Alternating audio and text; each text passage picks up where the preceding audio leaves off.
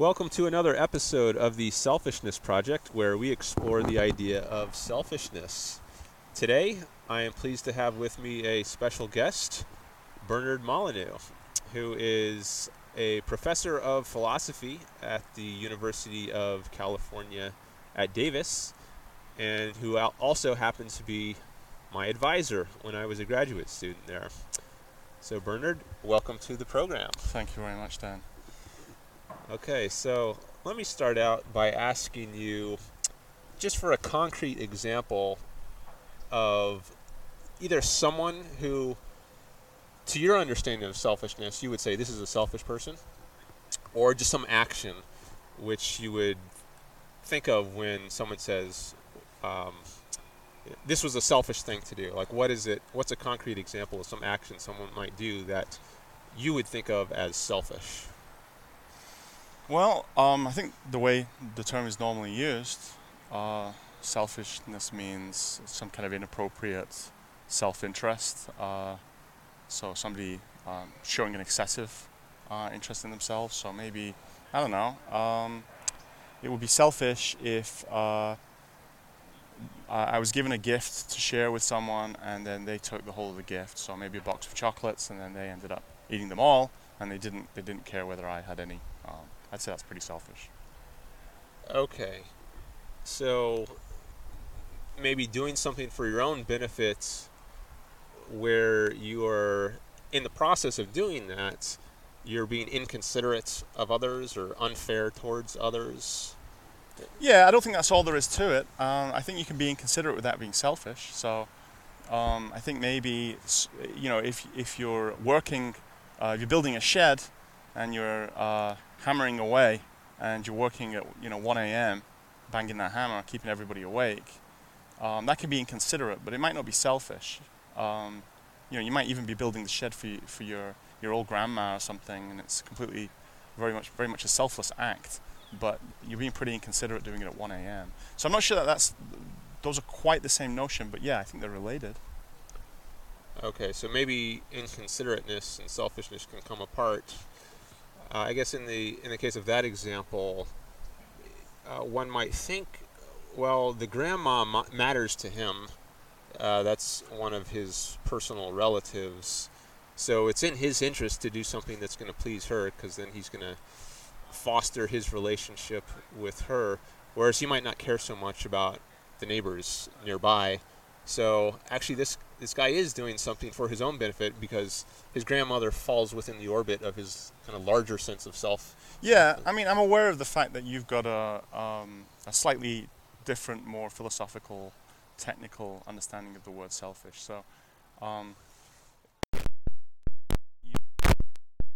think maybe that would count your sense of the term, but I, I don't think it would it would count as selfish in the way that I'm using the term or or my common sense understanding of the term. I don't think it's an inappropriate self-regard when you're uh, building your grandmother a shed. I don't know where I came up with that example. But, um, it, as for inconsiderate, there's another thing about inconsiderate. I mean, just looking at the the word and trying to figure out uh, what it, if you just look at the way it's built up from the it's you've got this idea of considering um, and then you're it's inconsiderate you're not considering others uh, that seems to suggest a lack of thought. So inconsiderate seems very closely related to the word thoughtless to me. Um, where selfish seems to be orthogonal to that. So I can be selfish uh, while consider well considering others. That, I mean, I think about others. I just don't care. Um, that would be that could be mm. selfish. Whereas being inconsiderate usually means that you didn't think about others. It's not that you were being actively malevolent. You were you were not trying, or, or, or you were you weren't actively disregarding other people's um, interests. You were simply, um, you just, it just didn't occur to you that uh, this would be a problem. Okay. So, uh, I, I want to go back for a moment to the. You said I had a sense of selfishness, which is, I guess, different than the normal sense. If I use it in to, to refer to someone who's building this uh, shelter for his grandmother, um, so if we think of him as having, in a large sense of self-interest that includes other people, like doing good things for other people, um, that's not how the term is normally used. Yeah, there's something that the semantics of the term and its common sense usage, I think, kind of has inappropriate built in. So it's supposed to be some inappropriate self-regard. Uh, we're looking after your family. Uh, yeah, that's looking after your interests, I guess. But um, that doesn't normally uh, fall within the the range of something that's selfish. I- think in, in the way the term is normally used. Okay. So I think self-interested. I would, yeah, okay. I could maybe be talked into that, um, because there, you do have an interest in looking after the people that you love. Um, I'm not sure. I, I guess you'd have to convince me that when I do something for someone that I love, that it's solely self-interested. So I wonder if the only thing that I'm doing there is uh, looking after my own interests, or whether I'm actually looking after my loved one's interests as well. Uh, so I might accept that whenever I do something for a loved one, I am at least partly looking after my own interests. Um, but I'm I'm more reluctant to accept that I'm only looking after my own interests. Okay. Um, let me bridge to a slightly different issue. Maybe we can come back to this Right. and, or weave the, them together. So there are different ethical theories of how to act: uh, egoism, uh, altruism, deontology, to use a fancy word, um, which I guess means just doing something um, not because of the consequences that result from it, but just because for some reason some action is good in itself. Um, maybe there are other positions. I'm interested in whether you have a view on or, or a preference among these these theories, or if there's other theories. Do you have a favored ethical theory? Um, well, I'm not an ethicist, so I'm going to blunder around a little bit. Um, I can probably give you a better idea of what I like and dislike about these approaches from my fairly naive perspective. I guess less naive than um, just the average person, but but more naive than a uh, professional ethicist. Um, I think that would be easier for me. So I think uh, what the, some of the classical views, the, the, the consequentialist views. So you know, let's just take the, the classical utilitarian view. So the idea there is you do the greatest good for the act in order to do the greatest good for the greatest number. And I guess my issue with that is that it just doesn't seem like it really provides practical advice as to how to live your life. I really have no efficient or even tractable way of figuring out how my actions are going to affect um, everyone. And I don't know when when does that calculation stop. I mean, every every act that I have reverberates indefinitely into the future. If if I have a child, uh, that's an act. Um, well, that's you know that person may be around for 60, 80, even 100 years. Uh, they may have kids. They may have kids. They may have kids. And I think there's a lot of little actions like that, um, which have a multitude of consequences that are uh, ongoing, never ending almost, and uh, unpredictable. And so it makes it very hard to try to figure out, well, what's going to cause the greatest good for the greatest number? I think very few cases in real life look like these philosophical trolley cases where um, you can, you know, kill one person to save five. And even those are, are uh, can be somewhat difficult. So there's a lot of if you change the variables on those, they they um, they change your intuitions quite radically. Um, I have probably similar objections to um, the classical Kantian views. You know, you act in such a way that you could will it to be a universal maxim. Again, it doesn't seem like a very practical advice. Not easy to just figure out day to day how each of your actions uh, plays out as a universal maxim. Now, I think these these views are nevertheless useful when you're trying to get at what it is that you care about in ethics and to to try to dig into those views. But as practical codes for living by, I don't think they're very useful. Um, the, the egoist, uh, I I think, is much more commonsensical in so far as um, act according to your own interests. If that's understood in a in an extended way, uh, to include, um, you know, my interest in in, in uh, my wife, my interest in my family, uh, um, my extended interest in that sense. Look after, look after your own garden. Uh, if that's the if that's the idea there, then I yeah I think that seems to cleave more closely to uh, something intuitive. Um, I think the price of that is that it might not yield as many insights. Um, uh, I mean, one philosophical view you could have, let's call it uh, intuitionism, is um, act act according to what's ever ethically intuitive, and uh, well, you never get you never get counterintuitive results if you do that. Um, but it doesn't give you any kind of deep unifying principle. So um, sometimes when I think about egoism, I find that it's an it provides me with a fairly straight path. There's a couple of bumps back to my intuitive views, but it um, the price of that is I'm not getting an insight into uh, uh, why I have those particular intuitions. Okay, I'm interested in the bumps you just mentioned. So there's certain.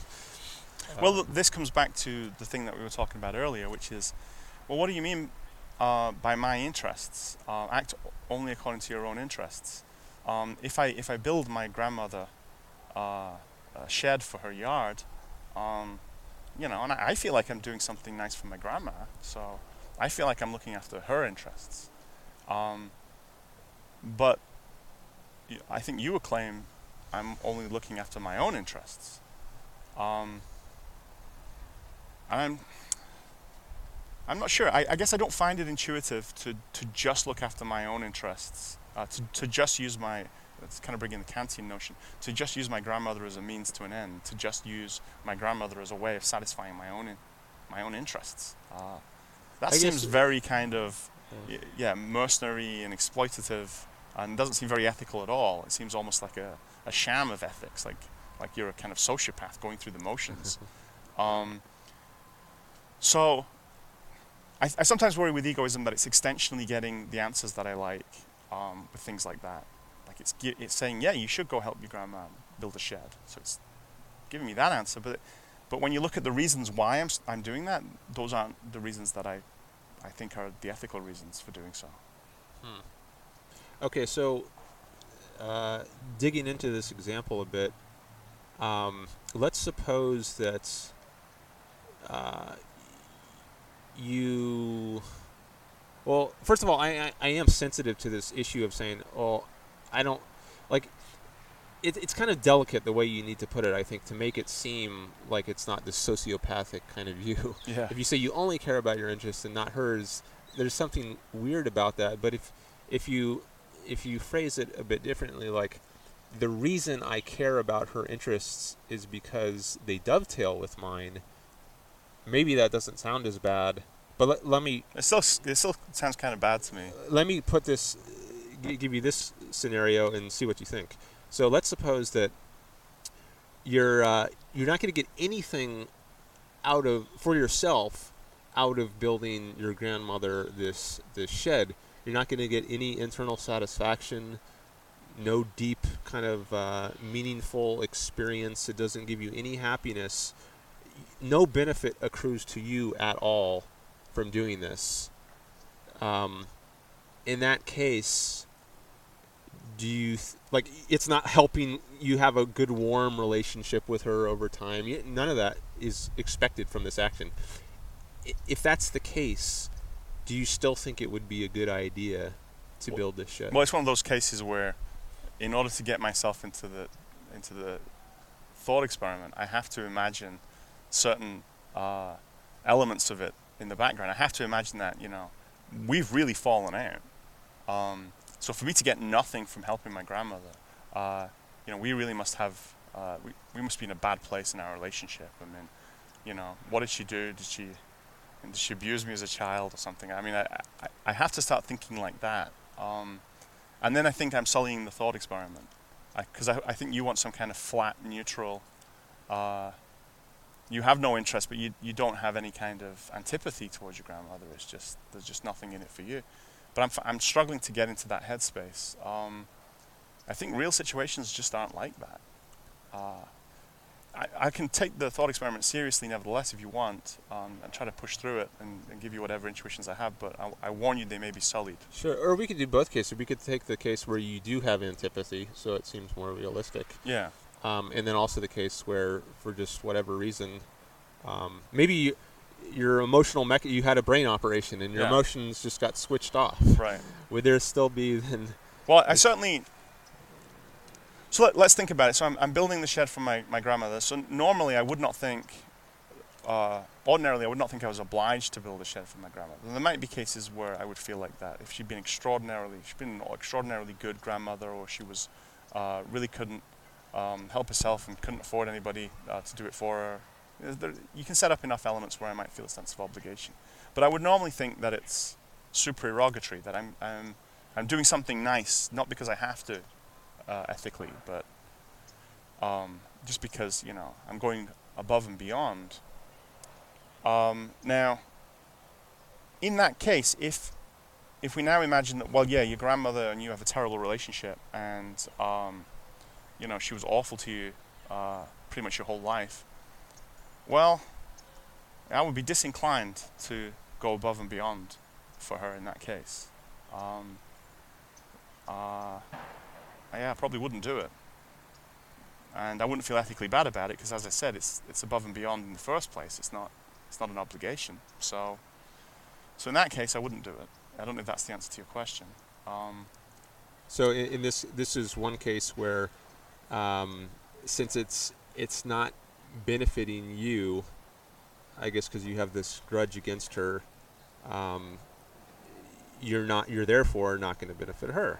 It's only insofar as well we th- this is what I'm ultimately trying to get at. Is it only insofar as you do somehow benefit from doing this for her that you will actually No, but you see, it's let's if we change the case to where, I mean, I, I think I'm I can imagine a case that's something like this. Especially, you know, this would likely be my attitude in my late teens. Um, uh, somebody suggests to me that I should go help build my grandmother's shed, and I don't want to.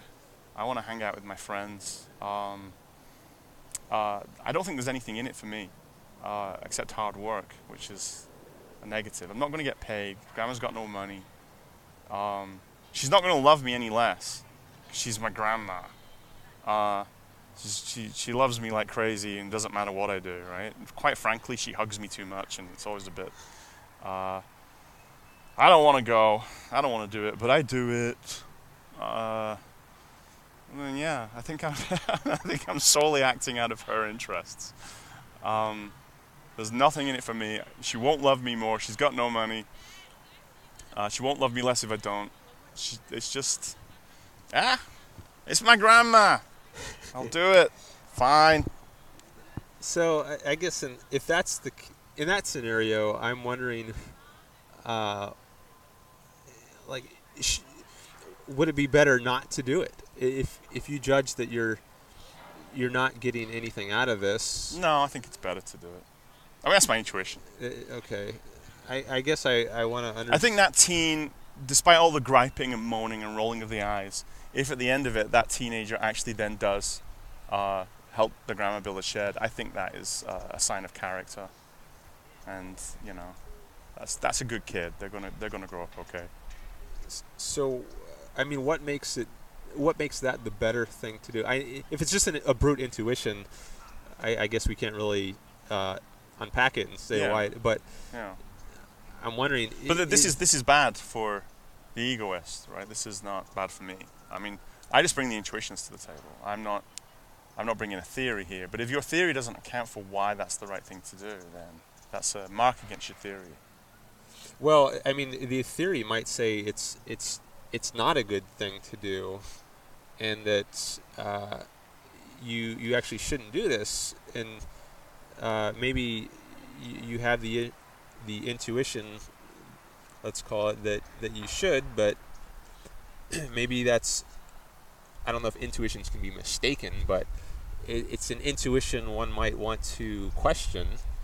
I mean, I, I can imagine myself in the if I'm in that situation and I don't foresee any any benefit coming to me, like I'm not I'm not fostering my relationship with my grandmother. She she didn't do anything to. I mean, well, okay. So let me let me jump in there. I mean, maybe um, a point that you could make if um, is that well, even though uh, your relationship may not hinge upon you helping your grandmother today, uh, so you can do it today, and you know she can't possibly love you anymore because she loves you as much as she can already. And uh, if you don't do it, she won't love you any less because you know it's just she's your grandma. She's just she's gonna love you no matter what. But it's nevertheless in your interests to uh, nurture the relationship. Uh, so, yep, maybe today you don't have to, but you do have to be putting in some effort into the relationship, you know, periodically, at times, enough of the time. Uh, and it is in your interest to do that, then yeah, you might be able to defend. Uh, the theory might be able to account for it. Um, Yeah. With a strategy like that, yeah. Yeah, and, and, and if if that's how, I mean, that is why I, as an egoist, meaning someone who does what's best for himself or thinks it's good to do what's best for oneself, um, that's how I would justify that. Right. Maybe I mean, there's there's all kinds of things Yeah. where I'm not getting any immediate, obvious. I don't get like a chunk of cha- uh, cash for doing it. Right. Um, but I, I, it's it's a, a small part maybe of building, fostering this healthy, Yeah. enjoyable relationship over Yeah. decades. Yeah, no, I, you know, and and there are, I think there are parts of that that definitely ring true for me. I mean, so one of the things that uh, people will say, you know, to the, we, let's imagine the case of the teen, once again, who doesn't want to go around and see grandma, and you know, the the uh, the parent figure would say something like, "She's not going to be around forever," you know, and you're going to regret it uh, that you didn't you didn't take the opportunity to spend time with her um, later in life. So again, that's an appeal to your self-interest. So um, I think you could possibly uh, make some um, uh, some good moves there, some some some good points on, on behalf of your view. Um, so let me ask you something. So you, I guess, uh, one of my core ethical intuitions. I'm not sure this is an intuition, or, maybe this is just a, a, a piece of theory that I that I picked up at an early age. But is that ethics is supposed to be uh, externally directed. It's supposed to be about doing uh, doing well by others, right? Now, but you fundamentally don't think that. You think that uh, it's all about um, serving your own interests. And I guess I've well two issues with that. So the first one is, like I say, I Or have this fundamentally about serving your yeah. So I, I have this instinct that it that ethics is supposed to be about uh, helping others, but I also have uh, another issue, which is, well, why is this ethics at all? What you're talking about is something else. It's more like kind of, you know, just behaving rationally, right? We don't even need ethics to. Uh, to, to say that you should behave in- according to your own self-interests. Uh, you know, we could just dispense with ethics. Why aren't you an ethical nihilist? Yeah, so I guess here we're getting to the conception of what is ethics. Like, how should we understand it? If, if it's intrinsically, or like by its very nature, it's an other regarding kind of field, then yeah, I guess uh, what what I'm advocating is a non ethical view or an amoral kind of view. But then I would I would wonder, you know, why are we defining ethics in this other regarding way? I mean, if if we think of ethics as just the science of what is good, figuring out what is a good way to live, well, why should that prejudge the issue of whether the the good way to live is to be other regarding or to be self regarding?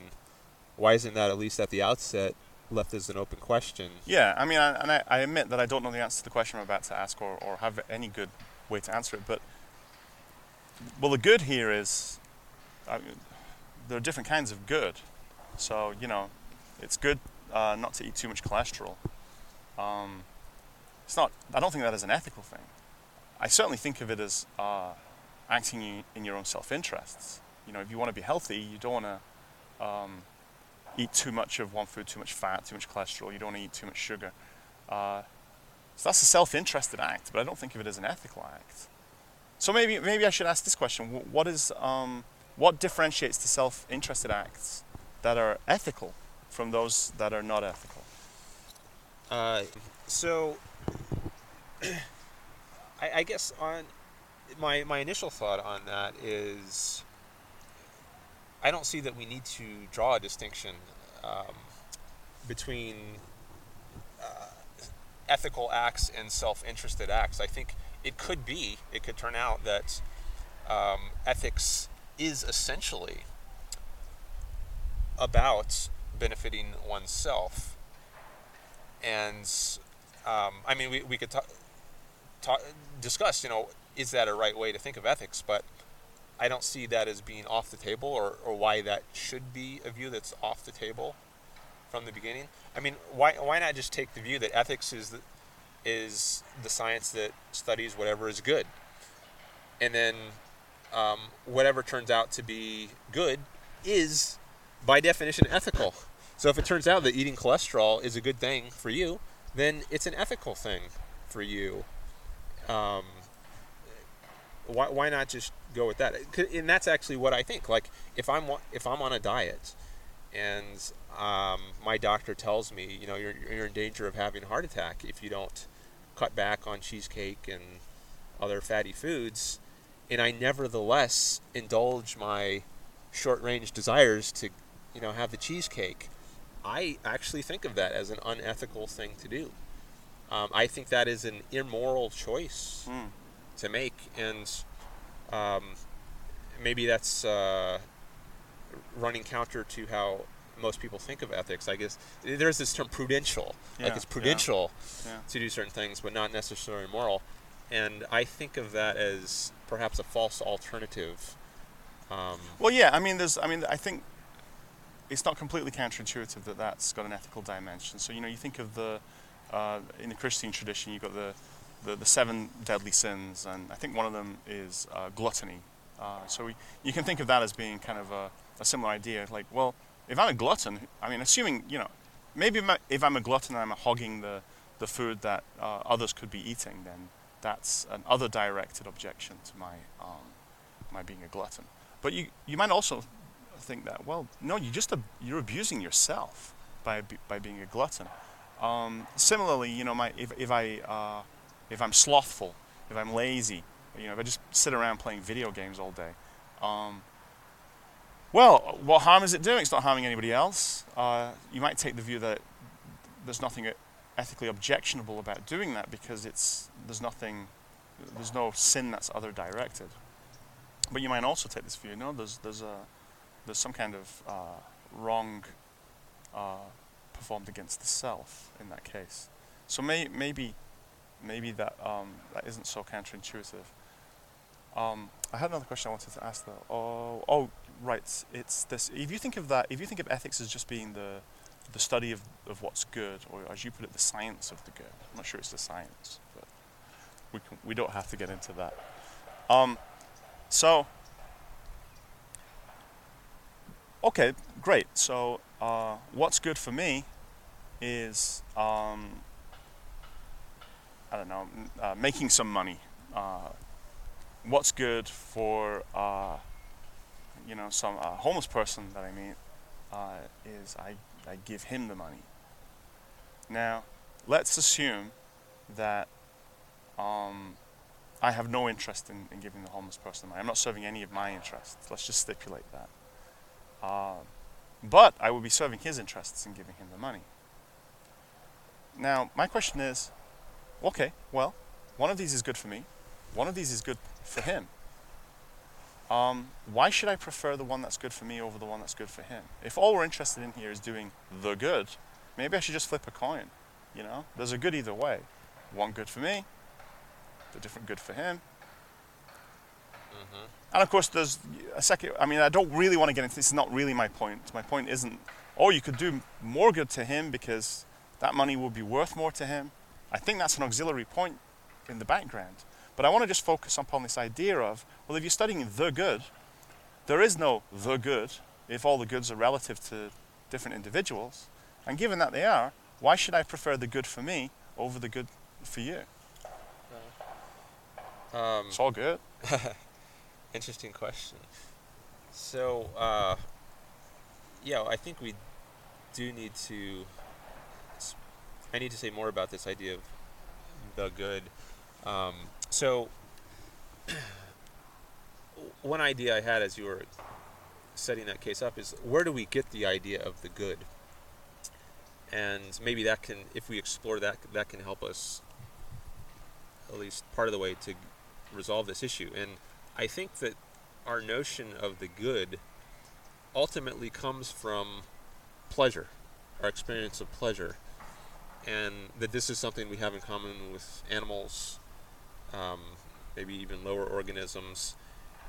Uh, there's also pain, which is the bad. hmm Um, so, nature And this is broadly conceived, so you're going to count things like nausea as, as the bad as well. Not, Yeah. Even though it's not painful as such. Right, Uh, right. It's got some negative valence Right. to it. Yeah, yeah, okay. So, Um, so phenomenal states, it's all going to ground in uh, kind of uh, valence loaded phenomenal states. Phenomenal Yeah. states with, Yeah, and I, I think um, we have the nature just builds into us these experiences.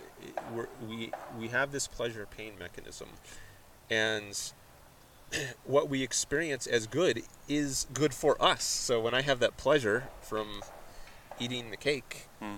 it's it's my pleasure. It's not just pleasure, Right, the right. pleasure. yeah, And when I get cut by a knife, it, Yeah. it's my pain right. and so it's it's kind of um, later we can sort of abstract away the issue of oh there's the beneficiary and then there's this the phenomena in the abstract Yeah, but our our initial notion of the good is the good for us that's how sure. I think of okay. it and To begin with.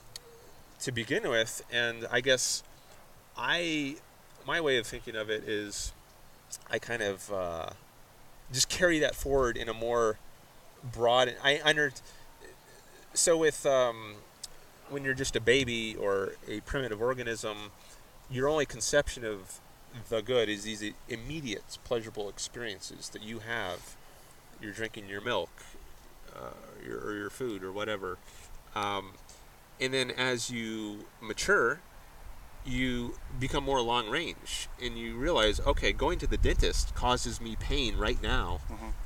but in the future i'm going to have a lot more pain hmm if i don't get this taken care of so Right. i can do what's overall overall most pleasurable for me if i actually endure some sh- short run run pain and so I think of my, I guess my own way of thinking about it, which is not unique to me, but is that we just take this primitive conception of good, and over time we learn to expand it in a way that's best for ourselves overall, that gives us the most pleasure overall, which includes becoming more and more long range.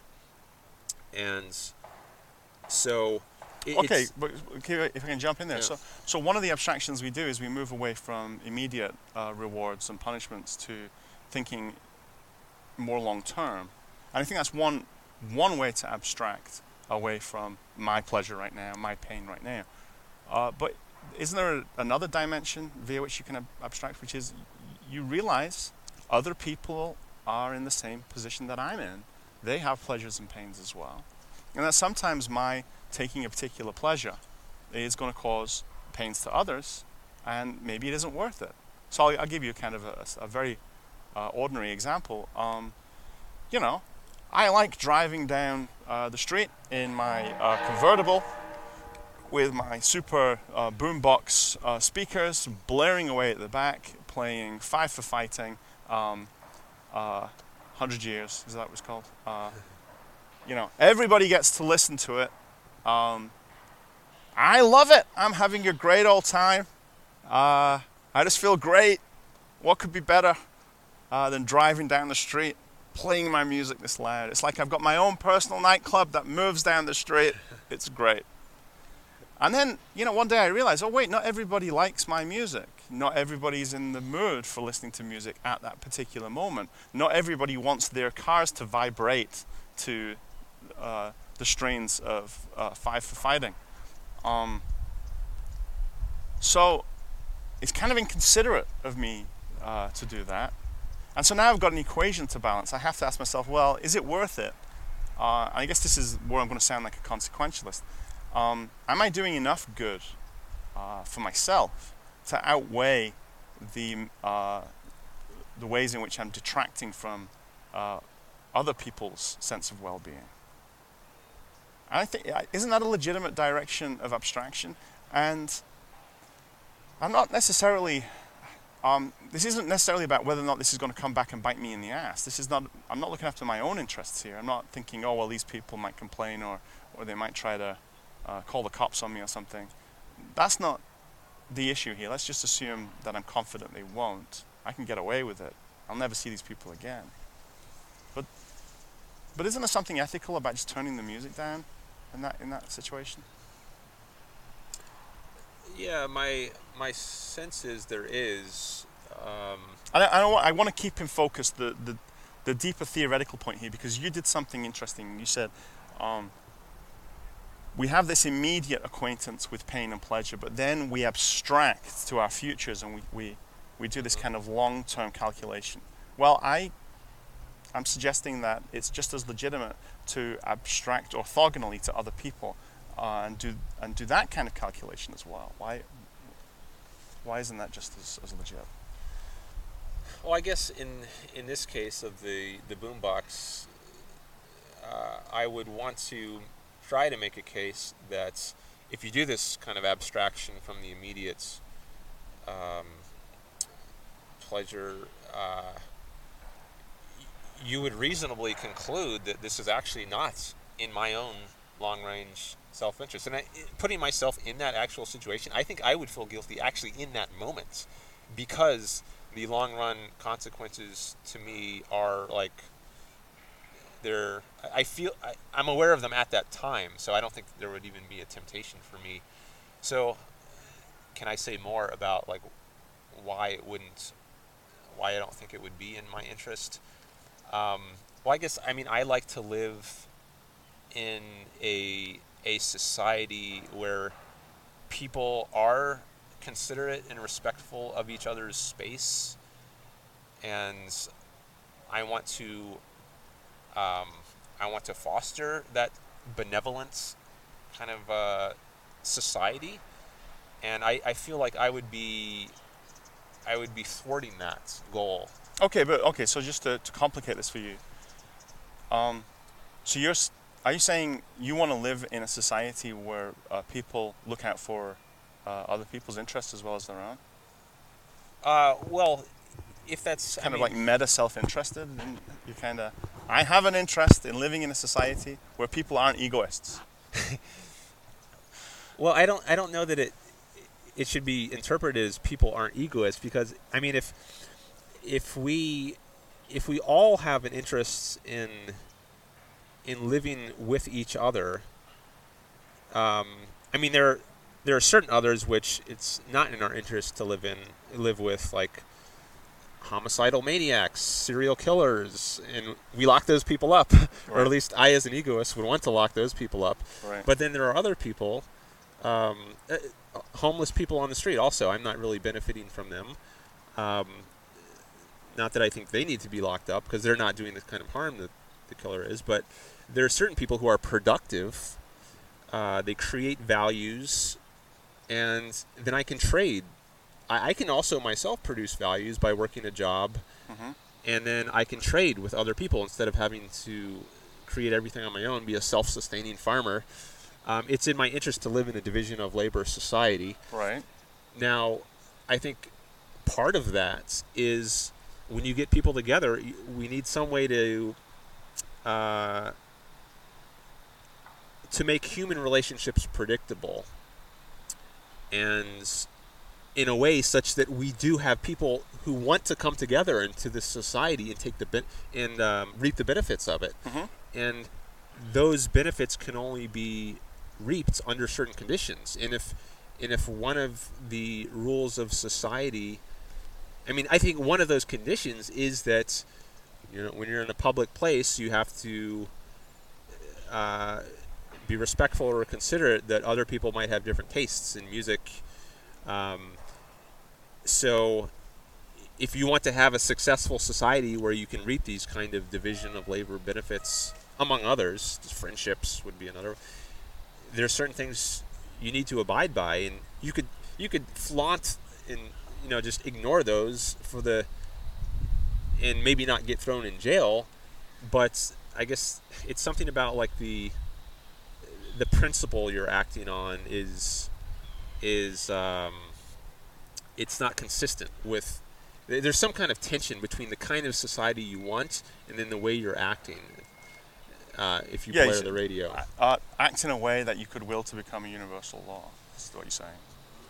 to put it in Kantian terms I, I don't know if I would want to subscribe to that But it's a little bit like that. I mean, it's in, it's in the same it's in the same neighborhood, isn't it? It's uh, I I want to act in a way that I want people in general in society to behave, right? So I'm not going to play my music loudly because I don't want everybody else.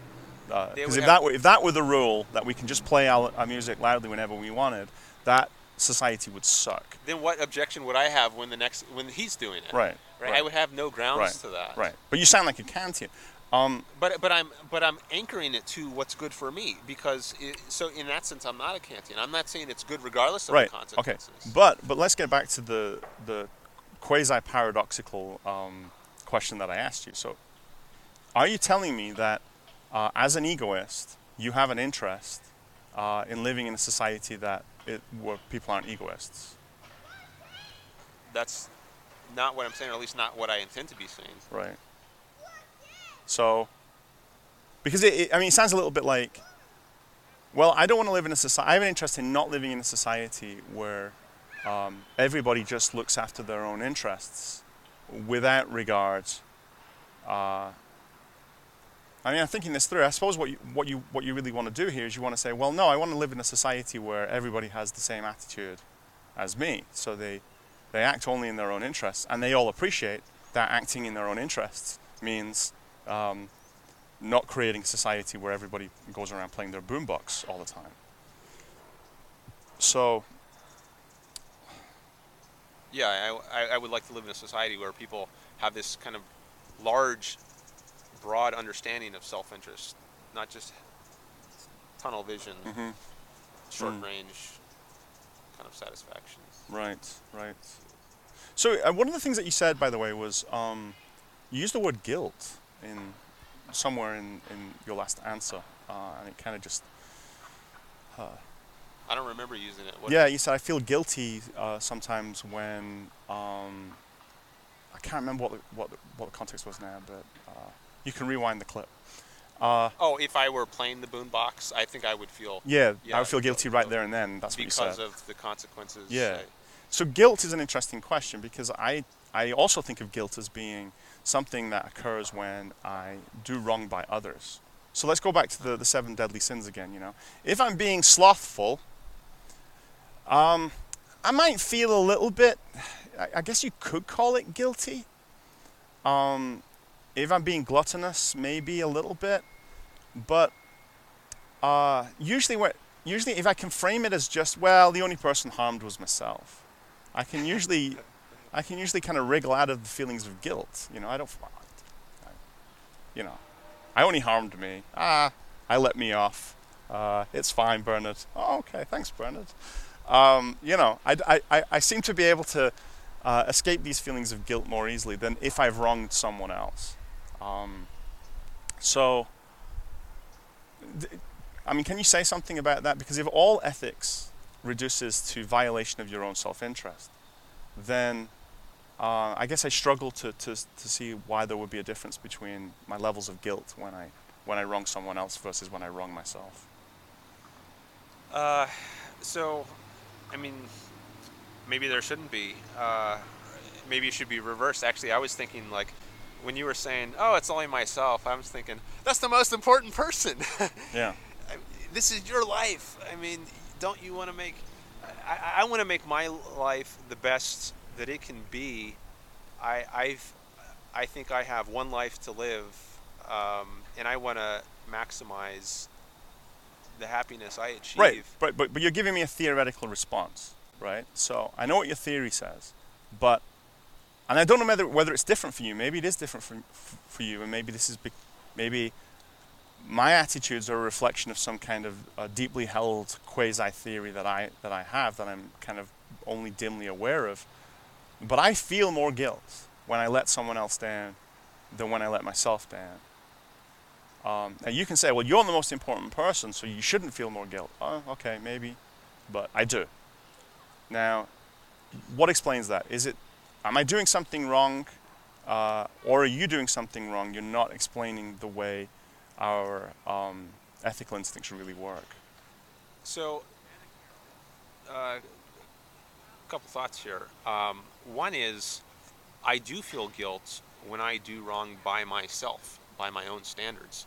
So, if I, you know, f- fail to um, adhere to a diet, if I'm on a diet, or Mhm. an exercise regime uh, I'm on, or if I don't study for a test or write a paper on time, um, and I think afterward, oh, I could have done better.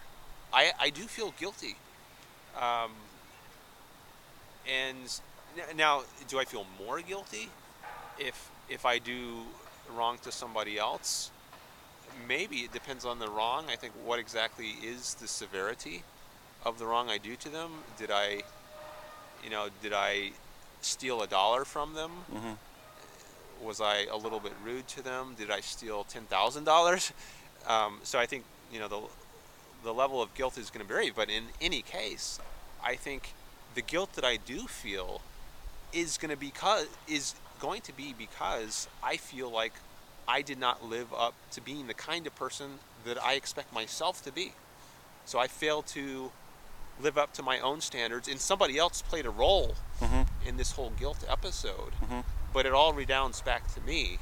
It's because I didn't, I, I failed to achieve living as the kind of person that I expect myself to be. So I failed myself basically. Right. It's not that I did harm to them, although I did har- do harm to them, but I feel really bad Yeah.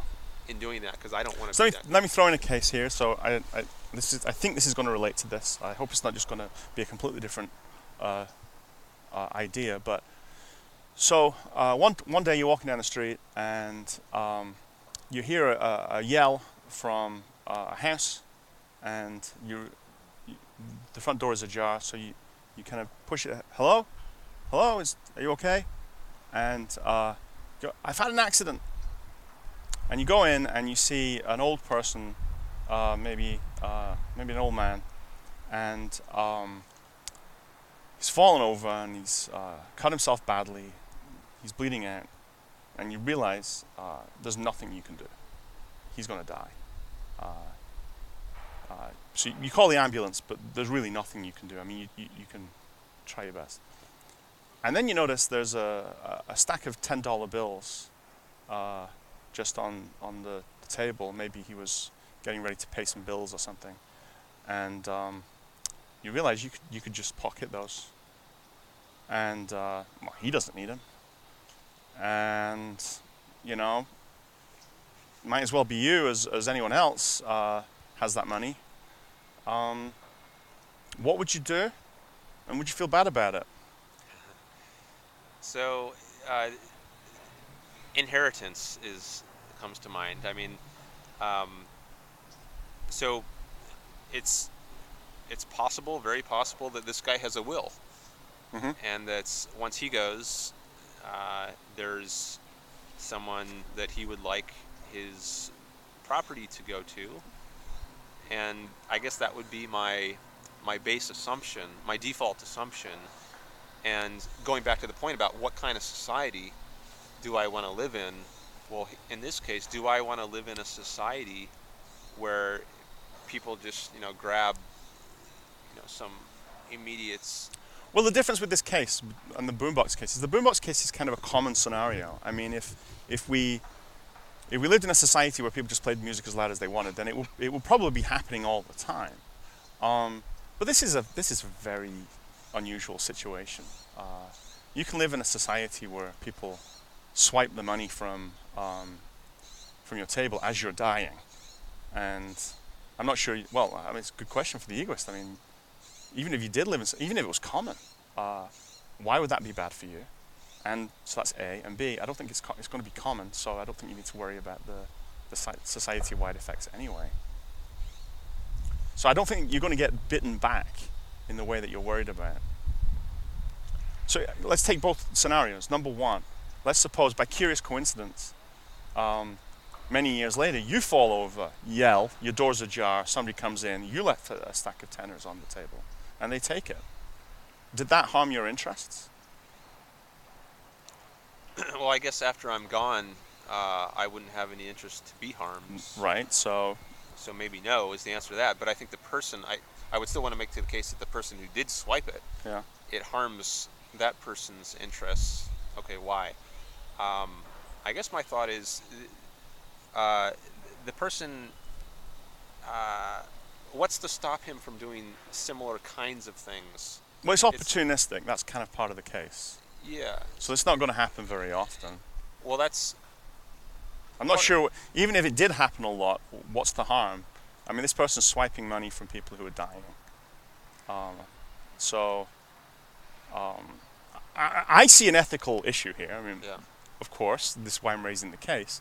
But I'm wondering how you account for this theoretically. So I'm going to argue as if I'm the, a stone cold egoist, wondering why you're such a warm and fuzzy egoist.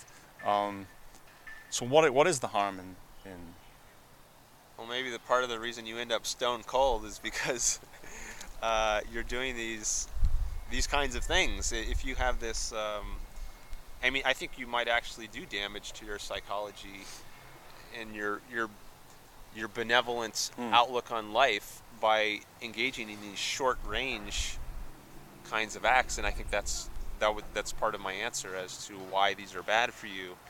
Um, your act unprincipled is another term that comes to mind here. Um, there's so many situations, like okay, let's say. you- So, you- so can I just jump in here? Because so now, try and get a better understanding of the egoism that you defend. It seems like this seems to be less a theory of the good, um, per se, in some kind of abstract, logical, universal sense, and more um, a view about what's good for humans. Given that, uh, when the going gets tough, you, you import assumptions about human psychology. So in this case, you're saying, look, it's going to be corrupting uh, to a human being to behave like that. Let's imagine an alien, right? So imagine there are aliens that don't have the same psychology that we have. These aliens, let's imagine, they have. Um, it doesn't corrupt them to do these little. Uh, to, to swipe money off the, the table of, of the, the dying conspecifics. Um, doesn't corrupt them. They, they have more resistance to this kind of this corruption that you're worried about. It just doesn't happen with them. Then it wouldn't be a problem for them to do it. Yeah, I, I guess if you if you stipulate that the alien doesn't suffer this kind of psychological damage from acting in these short range ways, then offhand I don't see that there would be grounds. Okay. So you could also imagine perhaps um, some kind of personality disorder that a human could have, where it doesn't bother them either. So kind of like an antisocial personality disorder, uh, maybe some variant of that, or some kind of partial variant of that, where yeah, the, you know, for the most part, uh, this person's like I mean, you, but just when it comes to things like that, uh, he's not going to miss it. Says this person to themselves, the, the dying man's not going to miss the money. I'll take it. And when they and, and, and it just doesn't bother them at all. It doesn't corrupt them at all. It doesn't make them any worse. You say in that case, well, I, here's a good distinction. You, you say it's not only permissible, but I think you might even say it's morally obligatory for them to swipe the money. Yeah, offhand, I think if you if we're stipulating that this person has a personality disorder, um, where they don't suffer these kinds of consequences I've been describing, then yeah, I think it might be the right thing for that person to swipe the money. So, so now we move to the case of the sociopath. Yeah. Uh, and I, do, I mean, I, I, the DSM uh, criteria, I, I believe they took sociopath out, and I'm not sure, I think it was, it's been replaced with antisocial personality disorder and, and so on. But if I'm, if I'm speaking about a purely theoretical condition here that's um, no longer regarded as uh, part of proper psychology, then okay, fine, doesn't matter. The point is that you can imagine people who struggle to empathize with other people, struggle. Uh, I think in, in the in the terms of your theory, other people's welfare. Now that might not be the normal state of human beings, but um, that seems to be the case uh, with with these people. I'm stipulating they just don't have an interest in other people's welfare. Um, then we're going to get an awful lot of situations with those people where things that we would ordinarily regard as unethical are not only permissible but obligatory, in, according to your theory. Yeah, and so I mean the, the ethics I'm proposing. So we might want to. I mean, the term that's coming to mind is morality for psychopaths. Yeah. That might look much different than morality for normal human beings. Hmm. And when I when I say I I favor an egoist kind of view, I'm talking about assuming normal human beings. I mean, there are, I think so yeah, things might look different if we're talking about exceptional cases. It's um, it's it's good for humans to eat, you know, maybe uh, a f- couple pound, two, three pounds of food a day. But if you're a whale, then that's not going to cut it. You're going Mhm. to starve. You need to eat a lot more. Well, likewise with the psychopath, you, you have a different nature. Right. So what's good for you is going to look different, given your different nature. Yeah, I mean, I'm, I'm not. The whale case is, is a good one, and and, and so you, you might think, uh, you know, I I'm fond of talking about black widows. Uh, I, I I love spiders to begin with, and but you know, the male black widow uh, uh, mates and and is then eaten by the female black widow, and according to some uh, observers, the male launches itself onto the fangs of the female. Uh, now, okay, you might think ethics for black widows is very very different. Uh, this kind of uh, you know murdering your uh, your mate uh, is is much more okay for black widows. Now, of course, there are animals that are behaving as instinct instinctively, but you know, imagine a, an evolved black widow that is uh, that is smart and starts to develop its own ethics. Then it might start saying, "Well, murder's wrong." You know, not if it's after the act of copulation and the female is is murdering the male in order to, to provide nutrients for her young. That's that's the way it's always been done, and it's a good thing.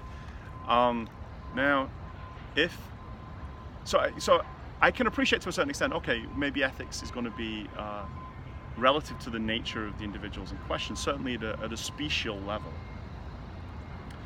But I'm, I, I guess I have a tougher time thinking of psychopaths as being the, the right type uh, of. It's one thing to break it down by species, but to, to, to break it down within human society by saying, well, okay, that person's a psychopath, so, uh, you know, what Hannibal Lecter did um, isn't just permissible, given that he's a psychopath. It was morally obligatory.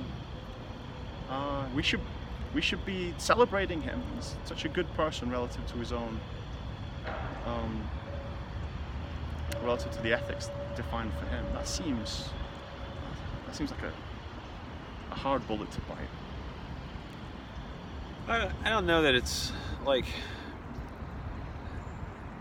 I mean, I think it would be it would be uh, great if we or progress if if we could just just agree on ethics for normal people because I think just that is controversial enough. Okay. Um, not to you know say we, we don't need to discuss this any further. Well, yeah, you, you can definitely say bad cases make for bad theories. So you, you should you should try to. You're a scientist. You want to you want to create the, a theory that uh, works for the, the normal cases, and then um, the aberrant cases should be treated as exceptions. You don't want to make you want to build the laws around that. Yeah, like, like a life.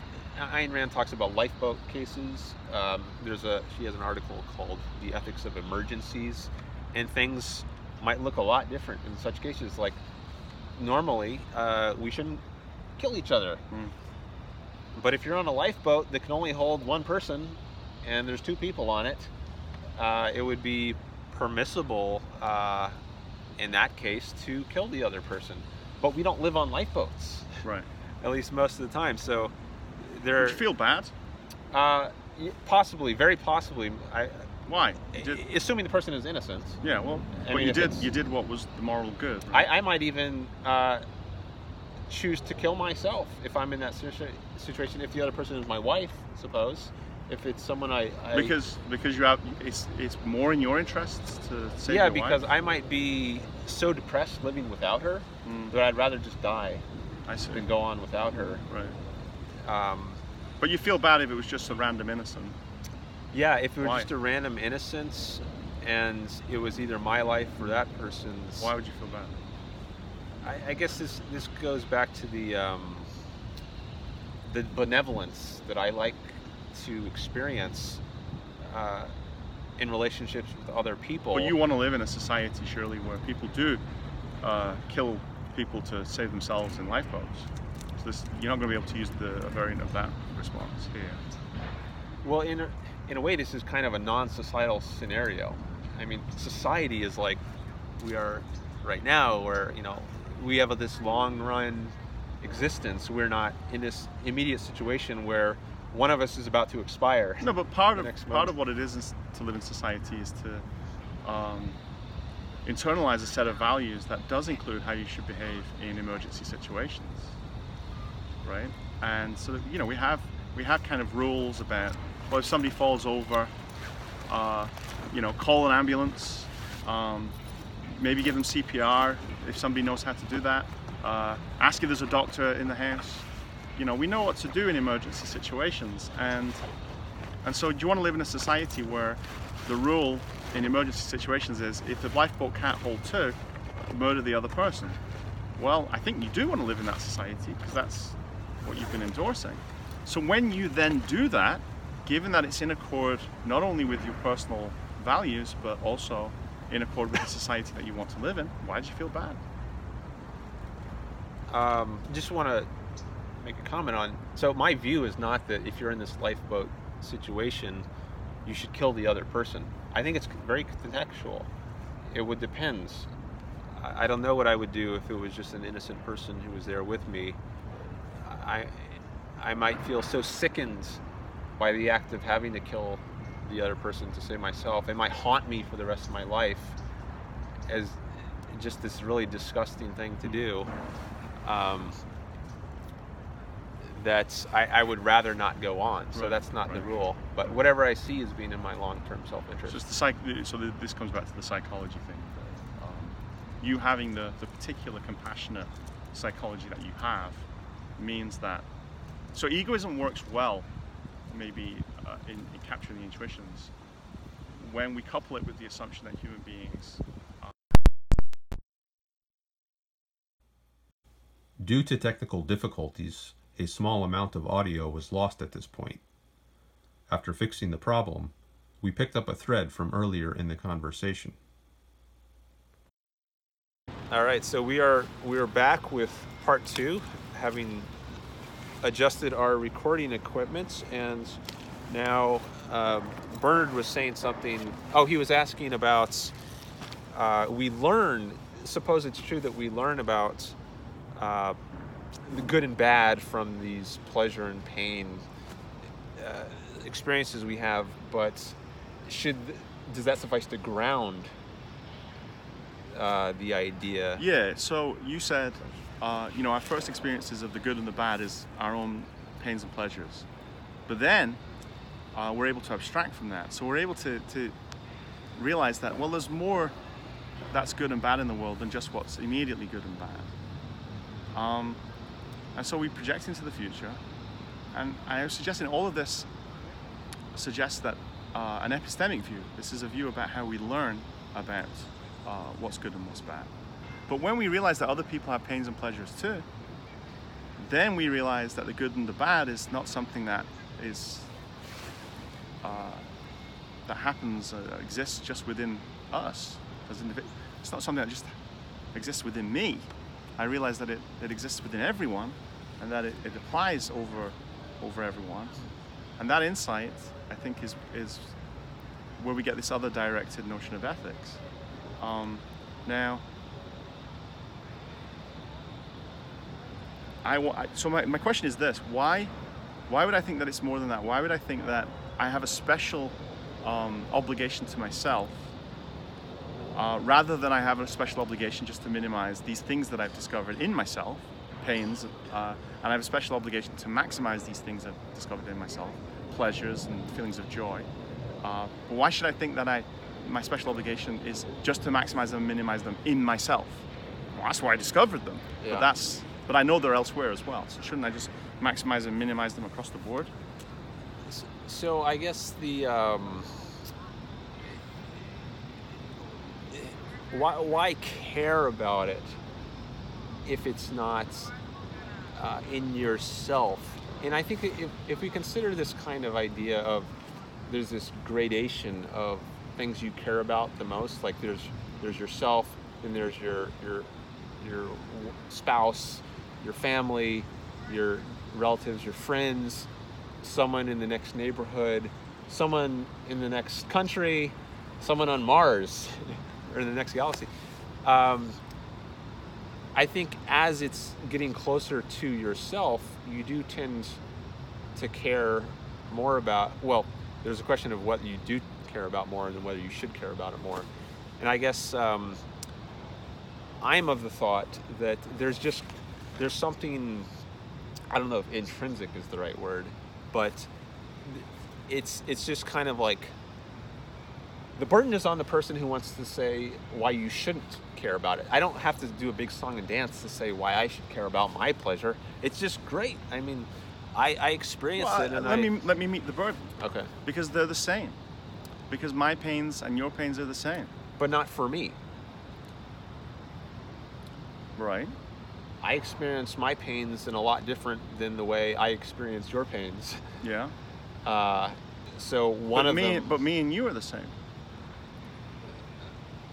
I mean, in some sense, All you told me, all you told me is that your pains are uh, uh, different relative to X. Uh, mean, let's just take me and you out of it. X's pains are different relative to X. Y's pains are different relative to Y. Uh, sure, but X and Y are not importantly different. They're, they're both human beings. Uh, so why should one of those pains be more valuable than the other? Um, I mean, I, I don't, I don't see what the issue is if we're factoring in the agent's experience. Like, I, I experience.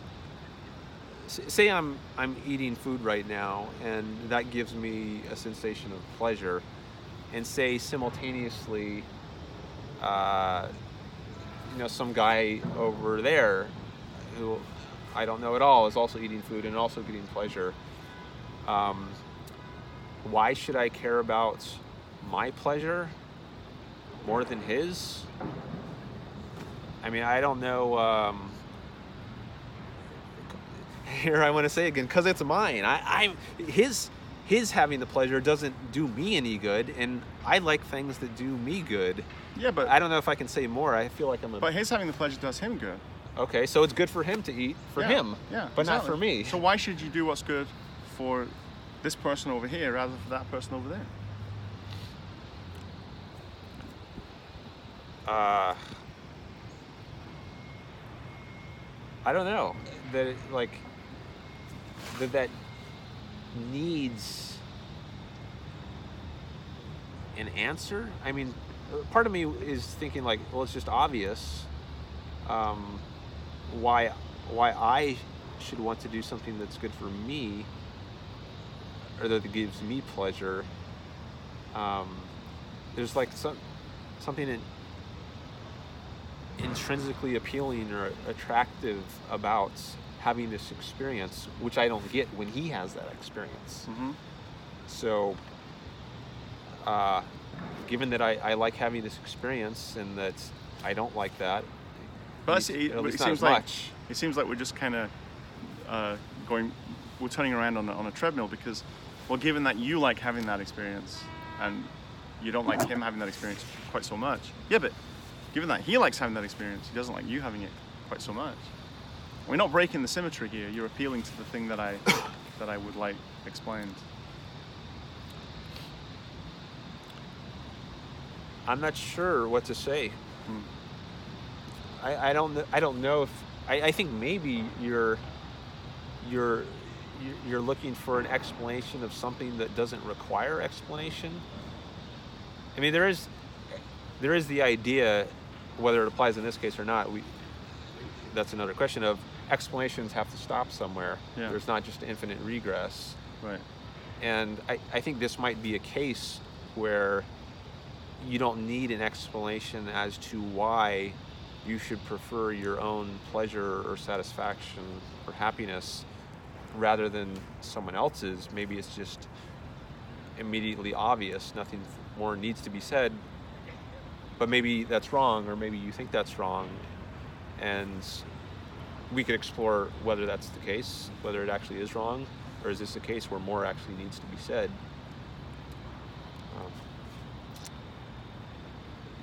Um, uh, do you have any thoughts on that? Like, does it seem unsatisfying to just say like, there is no explanation needed in this case? A little bit because there's, I think, uh, one of you know one of these ethical lessons you, you pick up as a kid is, um, well, it's learning that you're not special, right?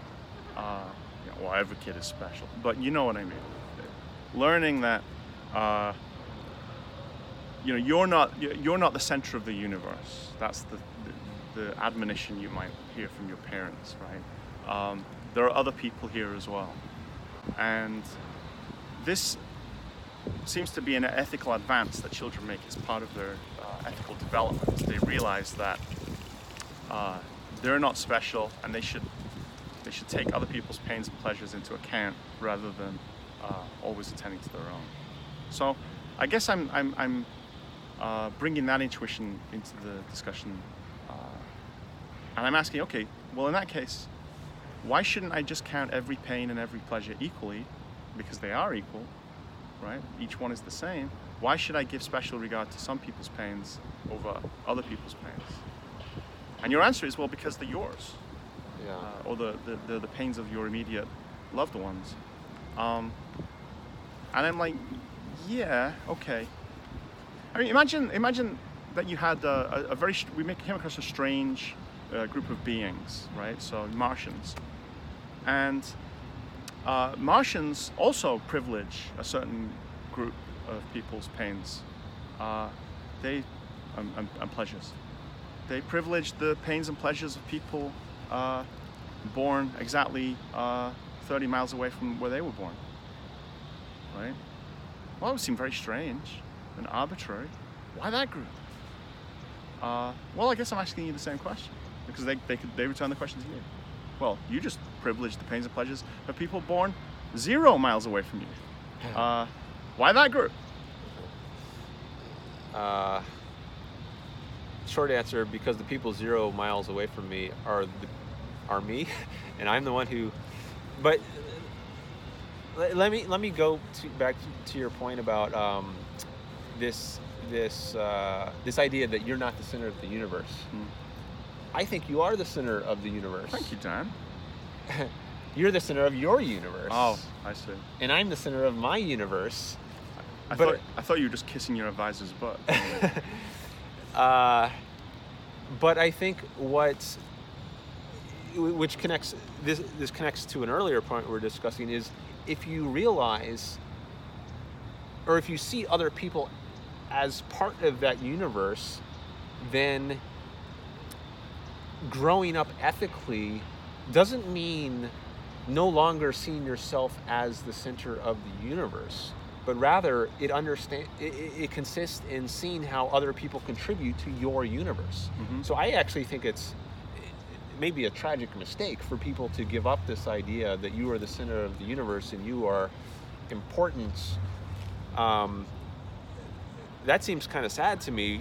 I, I think there's maybe it's a false alternative to think either you think you're the center of the universe and you don't give a damn about others, or you don't think you're the center of the universe and you subordinate your interest to others. I think those are are false alternatives.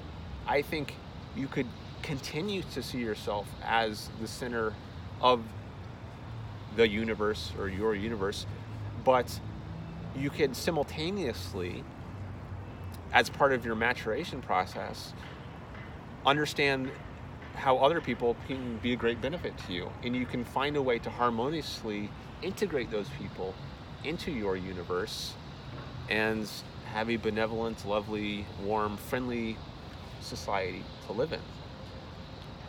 So I think maybe this is a way of trying to satisfy this sort of ethical intuition you have about um, you're not the center of the universe and kind of rejig that in a way that's compatible with an egoist view. Mm.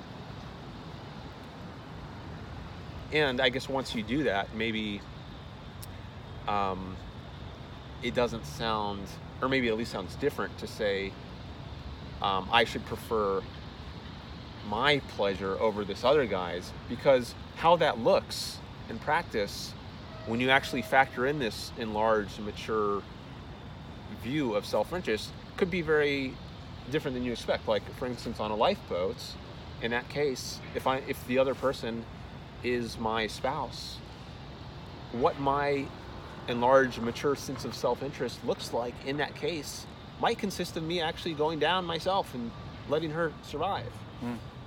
so I don't think we should leap to the conclusion that because you are the center of your universe or the universe, um, that's obviously going to mean you don't give a damn about that guy's pleasure or other people. Um, it could it could turn out to in surprising ways.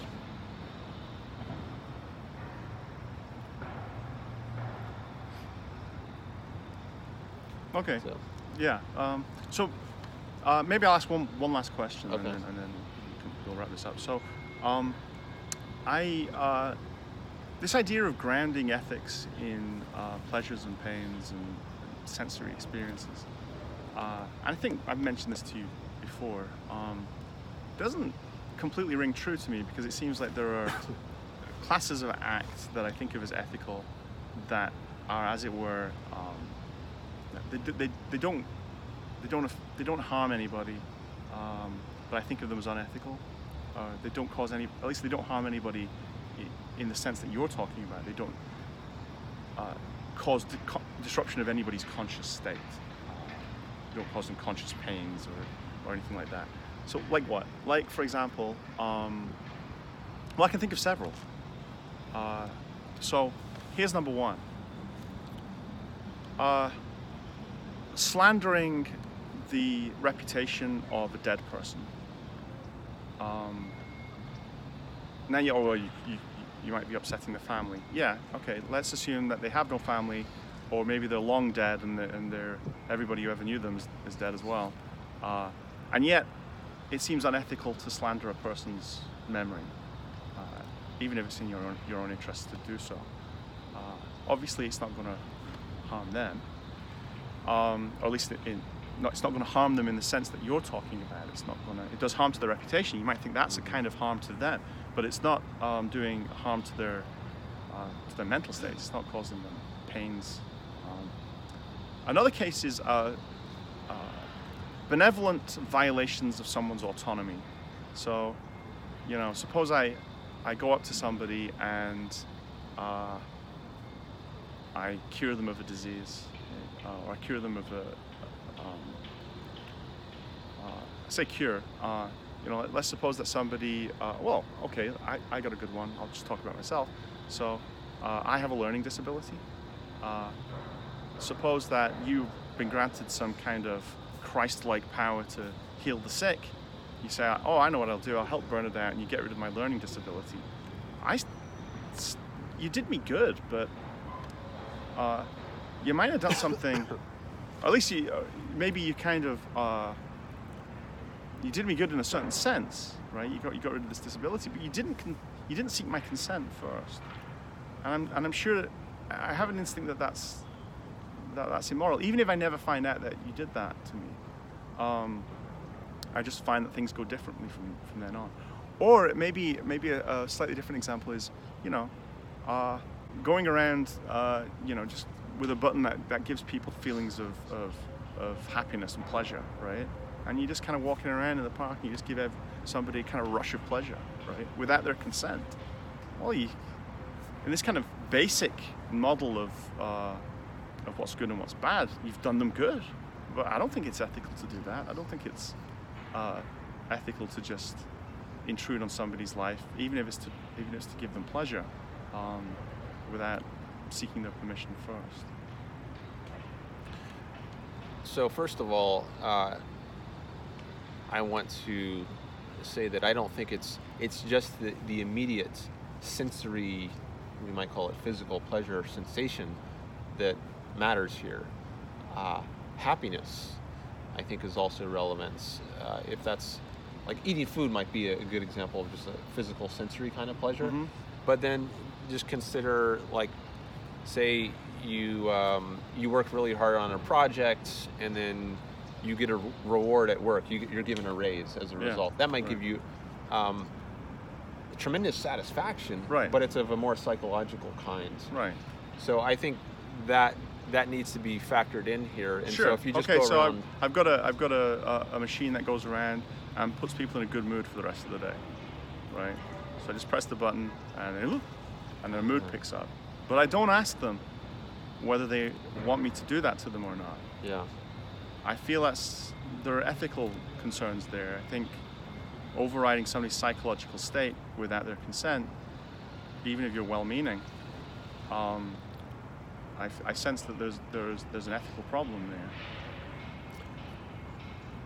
I think there might be. Yeah, I, haven't. I think these are instinct, these are intuitions that I think you're going to share because you know I think you've got strong um, intuitions about auton- the autonomy of the individual. So, um, yeah. Yeah, and but I, I would also try to tie it to self-interest somehow and say that um, well, I'm not sure that you you would be doing what's best overall. Well, a for the person you're giving this jolt of um, happiness to, and b for yourself to be acting in this kind of way um, going around doing things that are not that you don't have other people's consent to do yet that are nevertheless affecting them i'm not sure Well, I might that- feel great about myself, right? Because, you know, I haven't considered this angle of uh, the fact that I haven't asked for their consent. I've just gone around and, you know, I, I feel fantastic. I go around and I, I point my little zapper at people and I put them in a good mood for the rest of the day. And I feel good. I feel like I've, I've, I'm a good person. I spent my day putting, ma- making people feel happy. Uh, so I, I pat myself on the back. Um, so, have I done anything unethical in that case? It seems like I have. I mean, you know, I'm not. You know, maybe I'm not the worst person in the world. Uh, it's not like I went around putting people in bad moods, but um, nevertheless, I did something wrong, didn't I? I just, I, I just, I, I assumed, I, I presumed, I had the right to just interfere with people's lives and uh, put them in a better mood. yeah i haven't thought this one through much so i i don't know that i have a well worked out answer so just thinking off the top of my head um, I, I I think it might be even if it is an issue of putting people in bad mood uh, in good moods without their consent. I think that might be an unethical thing to do. But then I guess why would that be? Well, one thought I had is that perhaps their bad mood that they were in, assuming they were in a bad mood and not just a neutral kind of. Um, maybe uh, it was because they did something bad, which put them in a bad mood, and it's it's useful to them to know that look, if I act in this kind of way, I'm not going to feel good about it. Uh, as a as a means of deterring them from doing that kind of thing in the future. Whereas if you put them in a good mood, I guess they're not going to get that kind of signal, and so that might encourage them to indulge in that behavior more, which had put them in a bad mood. No, let's change the case and just assume that they're in a bad mood because there's a chemical imbalance. There's they, they've got low serotonin uh, or whatever it is. Mhm. Okay, so now they're in a bad mood. I I, I come over, I effectively administer some my electromagnetic uh, antidepressant, uh, you know, elevates the levels of serotonin in their brain. They feel better. But I didn't ask them. Mm-hmm. See, that's that's the issue here. It's not that I'm failing to. I, I'm disrupting the the feedback cycle that is telling them that they've done something bad today. No, no, no, no. That's not what's bothering me about this. What's bothering me about this is that I I overrode their autonomy as individuals. I um, I inserted myself in this, you know, self-appointed role as their mood savior, and uh, I had no right to do that. I don't know about the this autonomy point for one thing, like whether. I mean, ch- children come to mind. I Yeah. mean, they might want to do something, but I think it's appropriate for adults to override their autonomy. Yeah, I agree. And- So let's stick, let's stick to adults. So, okay, but so we stick to adults. Um, here's another reason why maybe it wouldn't be good if it's if it's just like a chemical imbalance. Um, well, side thought. If you do this, I think it would be good to tell them you did it afterwards. I guess that ties into the point I wanted to make, anyways, which is um, if I guess if they know they have this chemical imbalance, and then they they just to their mind causelessly stop feeling the bad mood, maybe they'll not seek treatment. Whereas if they con- continued, Then let's let's make it permanent. okay, so you, you hit the button and then it permanently puts them in a good Well, mood. it, it, it permanently removes the chemical imbalance that uh, was uh, causing them to uh, have bad moods or worse moods than they otherwise would have had. So they get on, they kind of raise their, their curve so that it's now in sync with uh, uh, what they would have had had they not had low serotonin. Uh-huh. Let's see. I, I guess if so, if that's if that's the case, is there a reason not to? I, I don't.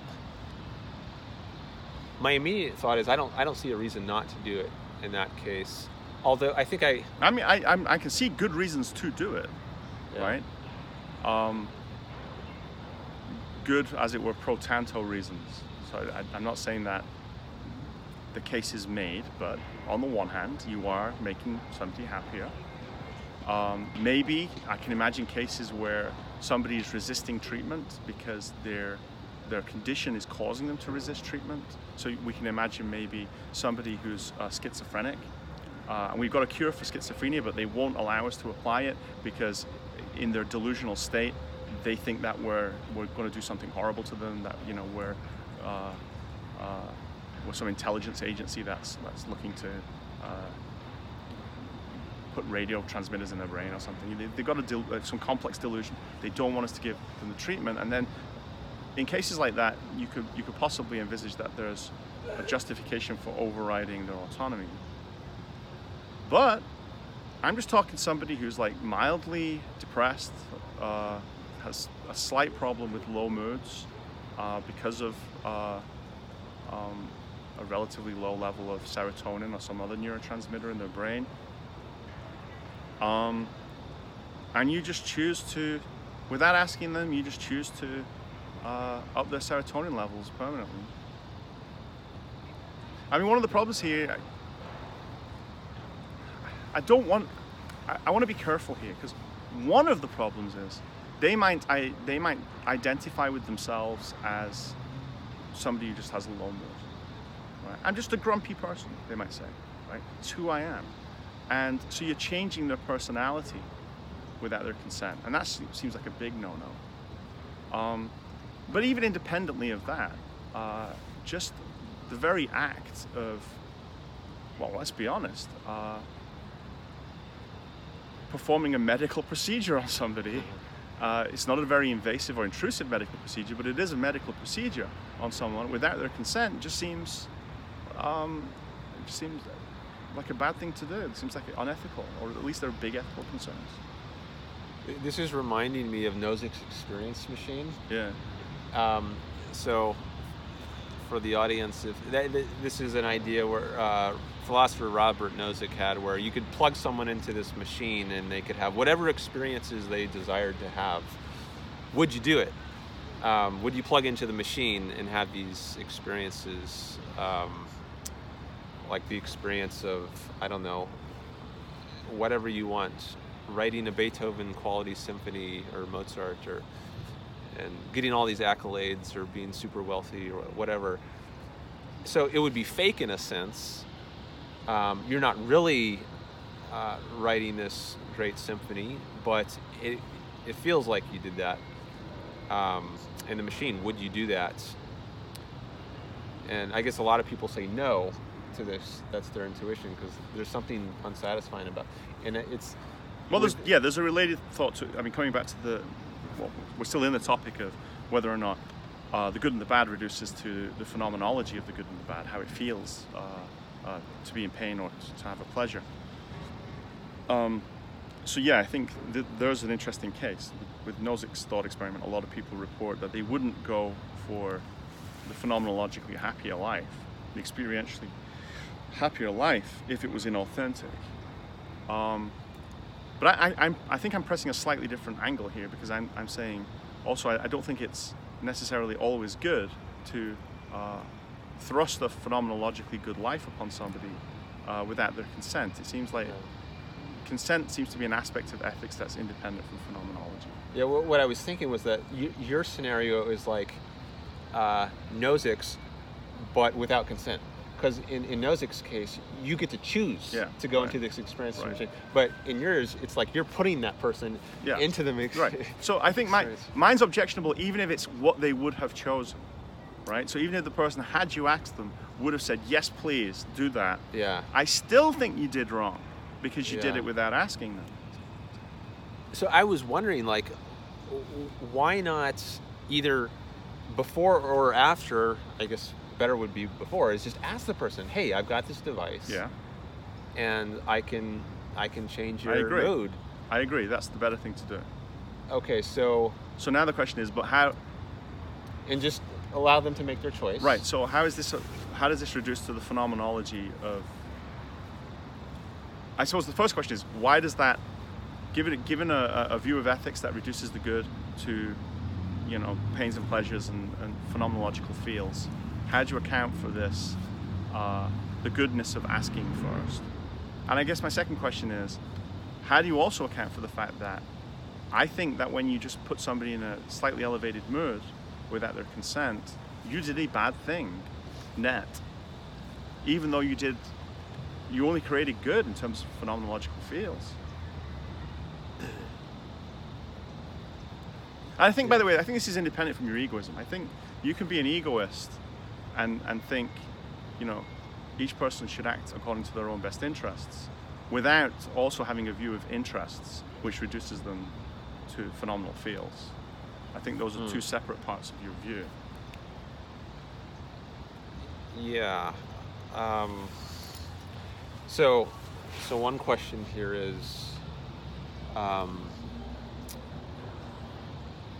uh, but by the way, I'm just because my I'm thinking about it. The uh, I'm not sure about the, what I would do in the Nozick case, even though most I guess most people say they wouldn't want to go in. I'm not sure how that is rationally whether that can be rationally justified. Like I, I have this fear that it wouldn't actually turn out the way I think it's going to turn out, and that would be my resistance. But if we can just stipulate that you could go in there and have this amazing experience, um, like happiness, um, the, the greatest. Well, I- co- yeah. then wh- I, I can't think off the top of my head that I have good grounds to choose not to go in there, right. even though it's in some sense fake. So Yeah. I might be an outlier in this way, in terms of my choice on the experience machine. I, I just have this fear that you know I'm going to get stuck. Well, I think there might be an internal tension here. If you if you think of everything, all the good and the bad is reduced into phenom- phenomenological fields. Um, but if I have an interest in my wife's welfare, right, then your egoism tells tells me that I should uh, serve that interest. It's ethical to do so. Um, if, but if I'm in the experience machine, the only thing that I'm serving are I'm creating impressions that my wife's welfare has been uh, served. I'm not. Yeah. I'm not actually serving my wife. I'm, so I'm not actually serving my interest in my wife's welfare.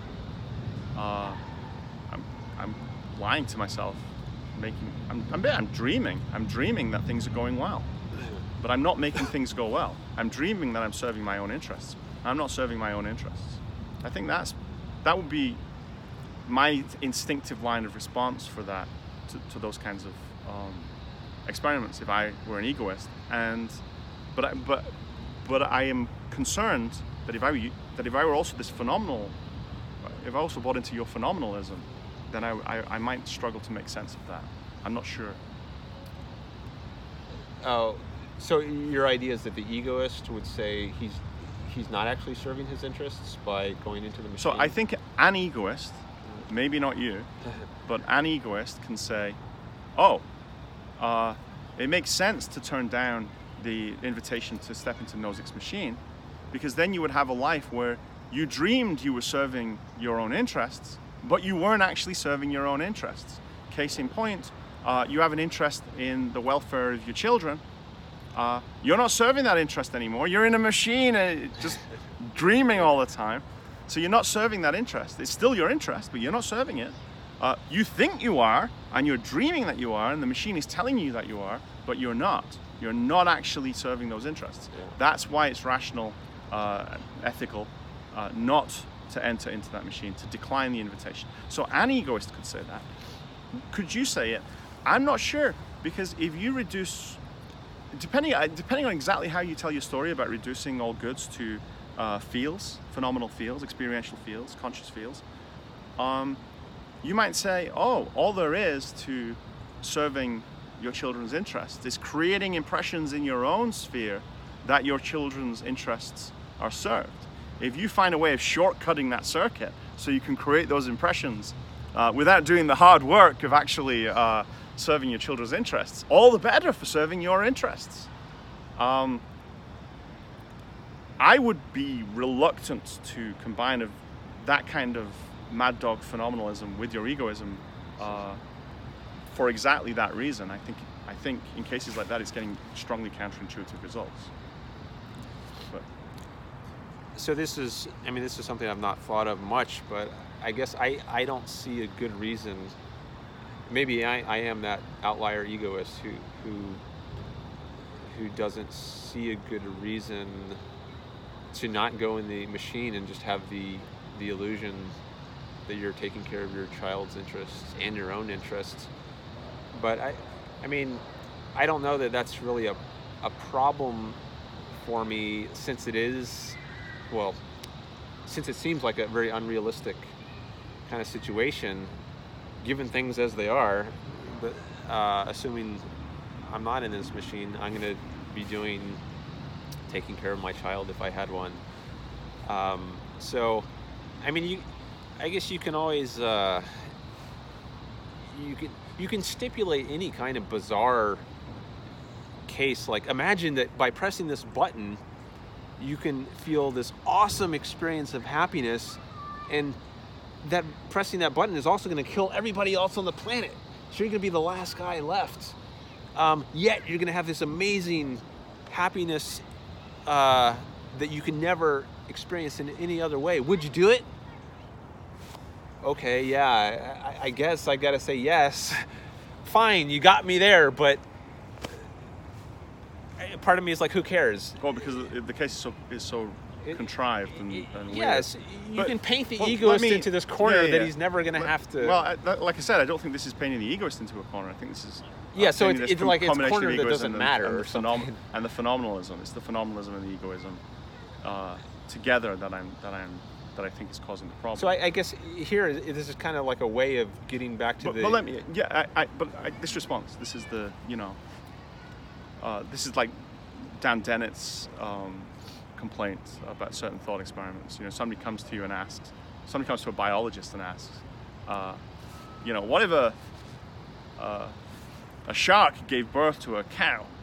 Uh, would it be a cow or a shark? You know, uh, well, the way I said it, it's got to have to be a cow, but if, if a shark gave birth to something that looks that moves and, and eats grass and you know is it a cow or a shark and then the answer is that's a stupid question it's a, a thought experiment that um, it's just simply not going to happen and we, we just don't have to make a decision about that. Um, it's contrived just to just to make just to play havoc with our intuitions. But i don't think the Nozick's experience machine i think you're being hard on it. So it is a very clean case for philosophers but there are cases that resemble it in the real world. So, um, cases, for example, of the obvious one I think is uh, an opiate addiction. Uh, you can get addicted to drugs that can leave you in a, in a state when you when you when you're on the drug, you're in a pretty blissful state, um, and of course all of your actual interests are getting neglected. All your real world interests are getting neglected um, because you're serving this purely hedonistic um, interest that you have in being on the drug. And then you have related things with, for example, you know, playing video games all the time. Um, you know, uh, and there's all kinds of partial cases. You know, you go to work, you come home, your kids want to hang out with you, but you don't hang out with your kids. Uh, you just go play video games, right? Uh, so there are lots of cases. These kind, of, we can think of these as, as dropout cases. It's cases where you drop out of uh, the grind of pursuing your ordinary interests and ordinary concerns in order to go for some some easy, pleasurable option. And I think Nozick's case is just a very pure, highly refined version of, of this kind of, of case. So I, I think you, are doing it a disservice by suggesting that it's uh, that it's really weird and out there. It is a little bit out there, but I think it it's just a uh, a very clean version of some ordinary world uh, choices that we make. I, I see Nozick's machine as really out there. Um, like it's like ex- it's kind of like a brain in a vat experiment. Like uh, you could have any possible experience you want just by plugging into this. That's, I mean, imagine the technology it would take to. It's so sci-fi. Um, I don't know that it could ever be done. But why not just run the same thought experiment with heroin? But okay, yeah. So let's. So we've got a, a, a refined version of heroin that doesn't cause uh, an adaptation and a tolerance to build up. Uh, so you can just keep taking it and having blissful experiences, and just opting out of life. So I mean,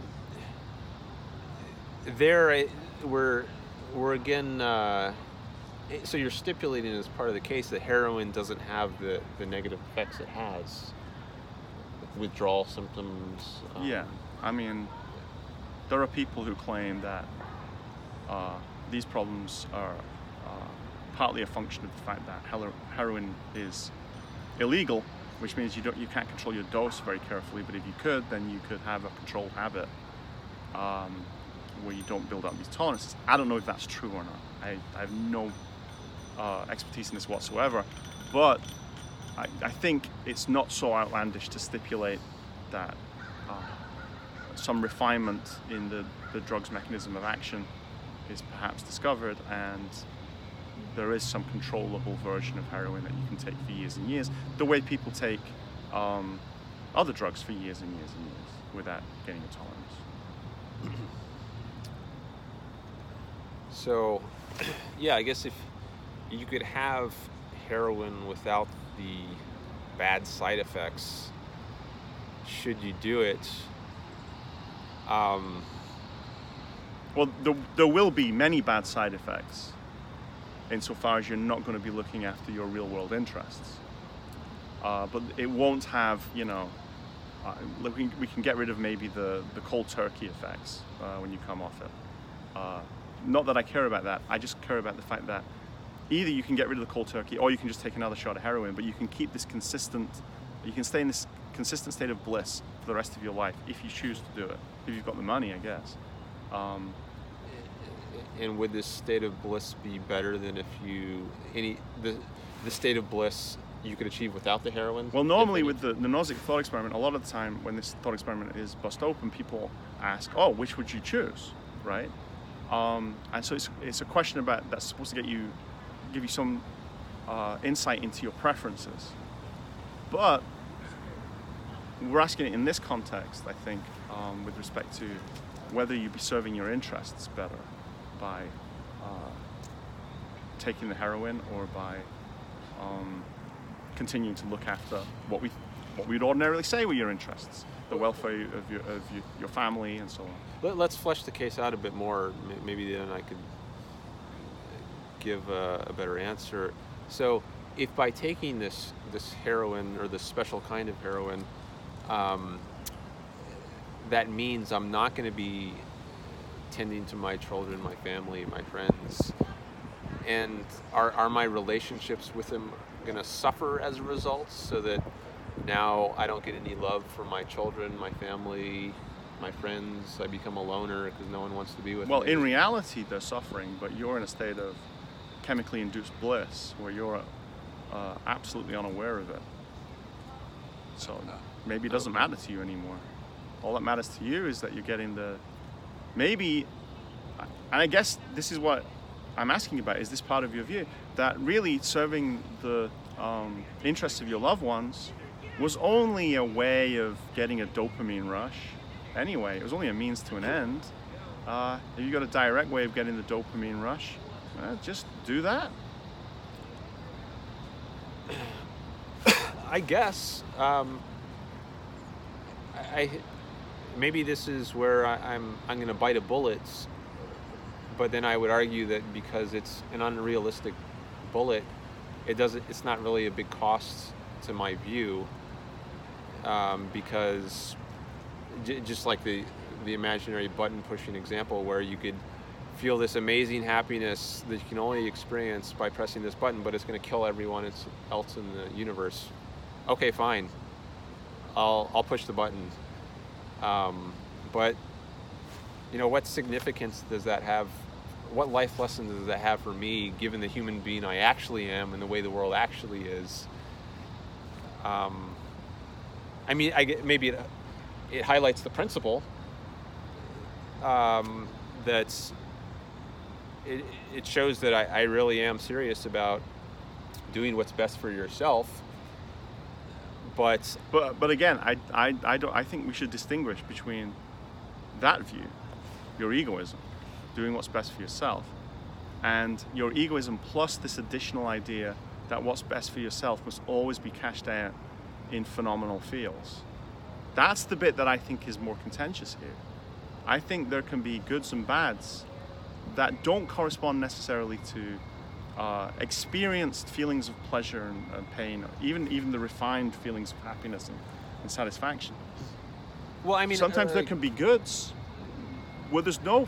So so I mean, um, you know, I, uh, uh, my grandfather worked as a miner, and I, I told you the story yeah. before. He worked his whole life. He died uh, at about my age right now uh, of a variant of miner's lung.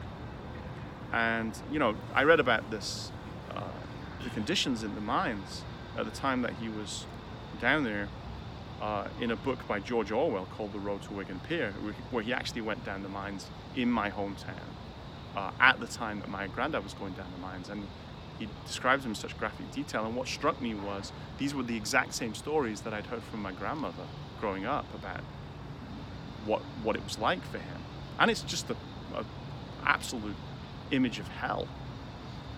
And he worked his whole life and brought money back for his family. And I don't know how often he had feelings of great pleasure, but I think he served his interests. Uh, and I think an, ego, an egoist can say that. Um, and so they can say that it was a life well led um, from an ethical standpoint. Even if you know there were there wasn't there weren't a lot of times when he was able to, to sit back and, and lean back in the hay and enjoy what he created. Uh, nevertheless, it was a life well led. So I think maybe I would want to distinguish, at least as a starting point, to try and kind of make some inroads into this, um, between whether you're doing something um, there may be a way of grounding interests in phenomenal fields that doesn't always require you to have the payday. Right? So if I so you, we were talking earlier about you realize that sometimes it's good to do something for your long-term interests. But then you get hit by a bus. So you never get you never reach payday. You never reach the day when uh, you cash you cash all those good actions out in phenomenal uh, uh, currency.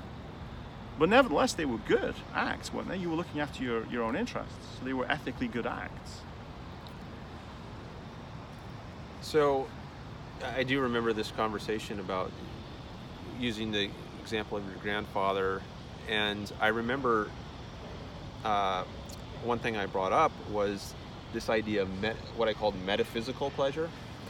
So we might dis- distinguish between um, like instant gratification kind of pleasure that you get from eating food or having sex, and then this kind of deep mood, which I'm calling metaphysical pleasure, which, a Mm. term I got from objectivism, Ayn Rand's philosophy, um, which is kind of like a, it's always there, or at least it's it's a very long-lasting kind of emotional state you're in, which um, your grand I think your grandfather might well have had, and it's not it's not like you have to wait for this this payday, and you only experience the the positively valenced emotion at this on this one day or discrete time.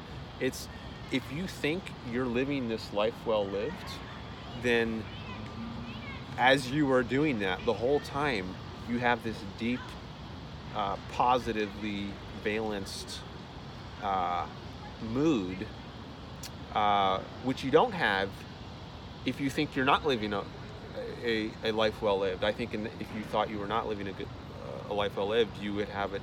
You would be in a bad mood, a malevolent universe, the term uh, Rand uses, versus a benevolent universe. If you're confident you're living a good kind of life, in that moment you feel good about that fact. It might not be like uh, the, uh, you're smiling all the time or laughing, um, not in any overt, obvious way, but in a deep kind of way. You feel good about yourself in a way. Right. You- Uh, so, but I, I think maybe this is bringing us back to uh, just an ordinary question that and that's a phenomenal experience. should be asked of any ethical view, which is, um, uh, are the goods here uh, going to be uh, cashed down in terms of consequences uh, or something else? Uh, so, and in particular, do, things have to go well? So, you know, a, you raise this problem for the consequentialist. You'd say, well, what if I acted with good intentions and it didn't work out? Right? Bad things happen nevertheless. Um, well, the, the consequentialist can go in two directions here, and you split consequentialists with questions like this. There are some who will say, oh, all that matters is what actually happened. Uh, did you cause good or did you not? And others will say, no, there's, there's, uh, you've got to act in order to intend to cause good. Uh, that's what makes it ethical. If you're just unlucky, uh, that doesn't count against it as an ethical act. In the same way, I might ask you, uh, what is acting according to your own best interest? Does it mean acting in such a way that your interests are ultimately served, payday, or um, acting in such a way that you intend your interests to be served, but it might not work out, but that would still be ethical? Uh, or acting in a way where a reasonable person would predict that your uh, interests would be served, but it might not work out. So I guess the, uh, I mean, part of me wants to say the intention is what matters, but the the reason the intention matters is because having that intention is what's most likely to lead to the, to the best consequences. But then I guess you could say, well, is it then really the consequences Yeah, right. that matter? So when when is my act ethical? When when uh, when can we call time and say, okay, let's evaluate that act? Um, do I have to wait until we find out whether or not my whether or not it all came good, Or have I already acted ethically by the time I've served my interests? Whether or not, by the time I've acted in order to serve my interests, whether or not um, I, my interests ultimately end up being served by that act. So, I mean, the, the case of, of my grandfather is another good, good case, right? He did serve his interest in his children growing up healthy and well. Um, but that, the moment when that happened was after he'd passed, at least for most of his kids. So he never got to see that day, right? But, but it happened, and it happened largely thanks to his efforts. So he served his interest in, in and putting it in the ego, egoistical language, he served his interest in the welfare of his kids. Um, though he never found out that he served his interest in the welfare of his kids. Right? So this is maybe this is a slightly different case again, but uh, you know, when, when does it become an ethical act? Uh, is it enough that you acted in a way that ultimately does that, whether or not you're around to experience it? Or do you have to be around to experience it? Uh, does it have to ultimately succeed? Or does it just have to be that you intend it to succeed and that you acted as rationally as you could to make it succeed?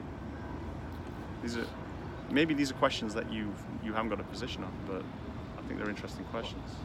Well, I do experience myself at least leaning in certain directions. Um, so maybe I have a at least a quasi position.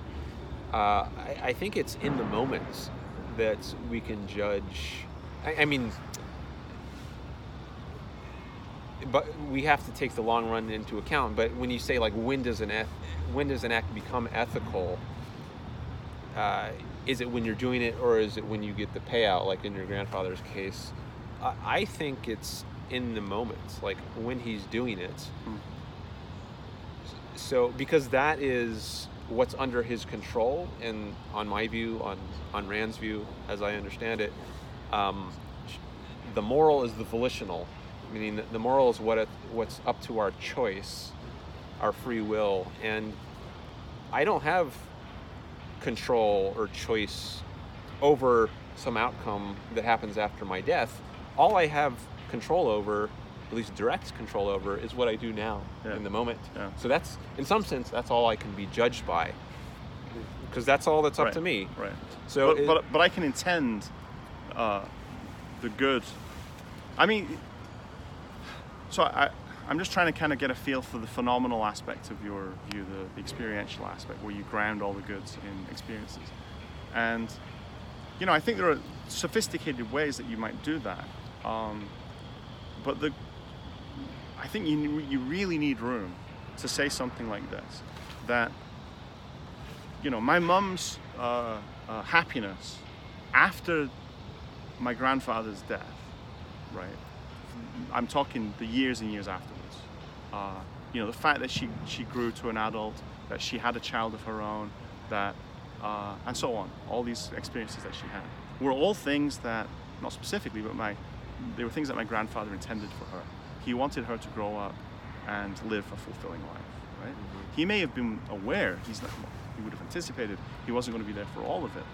He may have known, given the, the line of work he was in, he might not be there for, for very much of it. You know, did he expect to live past 60? You know, not a lot of men in his line of work did. So he knew uh, he was going to miss a big part of her life. But he was trying to set up things to be good for her, you know, long after he had passed. Uh, and I think a lot of us, a lot of us have uh, uh an ethical instinct that we want to make a better tomorrow, knowing we're not going to be in it. Uh, we want to we want to leave a better we want to leave the world better than we found it. Um, and that strikes me as a noble, very noble and ethical instinct. Um, now, obviously, he's not serving his self-interest in a very flat-footed phenomenological sense. He's not thinking there's going to be a day when I get this pleasure as a result of this, right? In fact, much of, of the reason he's doing it is is to uh, is for my mom's happiness after he has departed. So I think you still might be able to ground ethics in phenomenal fields like happiness because you could say what's grounded in my mum's happiness, uh, which is from a grandpa's point of view posthumous. but nevertheless, um, it's grounded in happiness. I think you could do that, but I think uh, I think there should be enough room in, in your phenomenal reduction to, to allow for that, and it's and and you're gonna have to make sure it's consistent with your egoism. Yeah, so I, I would, I would want to ground it in phenomenal happiness, but not his daughter's, his own, is what I would want to. I would, Right. I would want to argue that. Yeah, that's uh, that's what I find. I, would argue that, like, if I put myself in this situation, if I'm the grandfather, Mhm. I think in the moments of this hardship, working in the mine, I would feel really good about myself for for doing this thing. Um, it's it makes me happy to set her up for a life of happiness, and so I think there is phenomenal. We, we keep using this term phenomenal for the audience. It just means like experiential. Um, so if you, You should, you should probably put some text much earlier on the screen. There. uh, I, I tried to replace it with experiential whenever I thought of doing it. So if you- it's not a familiar term. I think if you experience, I, I think if I am this grand, the grandfather, I think I would experience what, what I'm calling this metaphysical pleasure, this, this deep happiness, knowing that what I'm doing now is most likely going to help my daughter out in the future. So I think there is a way to ground it phenomenologically. You're in his own phenomenology. It's not going to be the kind of um, positive phenomenology that you get when you're, you know, having a relaxing at the beach um, with, you know, sipping a pina colada or whatever. But it's nevertheless, it's a positive phenomenology. Mm. And I remember we talked about uh, Jordan Peterson, I think, in connection with this once, and he, I think he, um, so he has this idea that uh, what matters is not happiness but meaning. Yeah. Um, and I'm not super familiar with Peterson's view, but I think uh, if you do have a meaningful life, which it sounds like you, your grandfather uh, may well have had, if like he's got this big goal, which is to provide for his children, and that's his Yeah. goal in life, and everything he does is, is contributing to that goal. At least a lot of what he does. I think that can provide for a very meaningful life. Right. And having So your- meaning your gives you idea a of- positive Right. phenomenology. So, so your idea of metaphysical, uh, what was it? Pleasure. it? Metaphysical pleasure. This is this is like this idea of meaning. Yeah, it, at least it's in the ballpark. I don't know if they're they're Meaning exact, telos, uh, function, purpose. Purpose is a good word. but but you could have a, a meaning or purpose which is like a negative one. Like if your goal in life is to be like Hitler, um, you, there might be some kind of meaning to your life in the sense that you have this unifying thread which is directing all your actions. Right. But it would be negatively valenced, I, I think. Right. I will say one last comment. I think is a good co- thing to end on. Is um, once again, it seems like your your egoism is uh, very much wrapped up in. Uh, as I said earlier, you're providing a, an ethics for humans, and it works better when you get to uh, make these appeals to human nature and to human psychology and say, well, well, humans are not like that, or humans are like that. In this in this case, you're saying um, humans aren't the kind of species that don't derive metaphysical pleasure as they go. They do. They they uh, not when we when we make these long-term um, investments and we do something for our children, knowing that the happiness that we're thinking of is happiness that's not going to manifest until after we're past. Uh, we're the kinds of beings that get uh, some kind of payoff right there and then, and and that's that's essential to defending this as an egoist view. You you you have to be dealing with a being that's like that. Yeah, and I, I think that's. Uh, I- don't see that as a cost of the view. I mean, I, I think that's uh, may, maybe a virtue is that this this ethics, egoist ethics, as I understand egoism, is empirical. It's derived from the way things are, from actual human nature, as opposed to an ethics which wishes we were some other kind of being and then Right, right. uh, yeah. hands down a morality for that. We're saying no. Let's let's uh, given the kinds of beings we are, let's. Rand calls her philosophy a philosophy for living on Earth. Right. which I think is you know a, a way of capturing the idea that this is supposed to be a, a practical ethics, a practical morality, um, as opposed to like a well, for one, as opposed to a supernatural morality, which I think is where a lot of our ethical, a lot of people's ethical thinking yeah. comes from. Or an idealized, uh, uh, an impractical but highly idealized morality, which is how we started the conversation. Yeah, so there's this kind of dichotomy between what's moral and what's practical in many people's view. But if your goal is to figure out how to live well on this earth, and you see that as the point of morality, then morality has to be practical. The practical is the moral.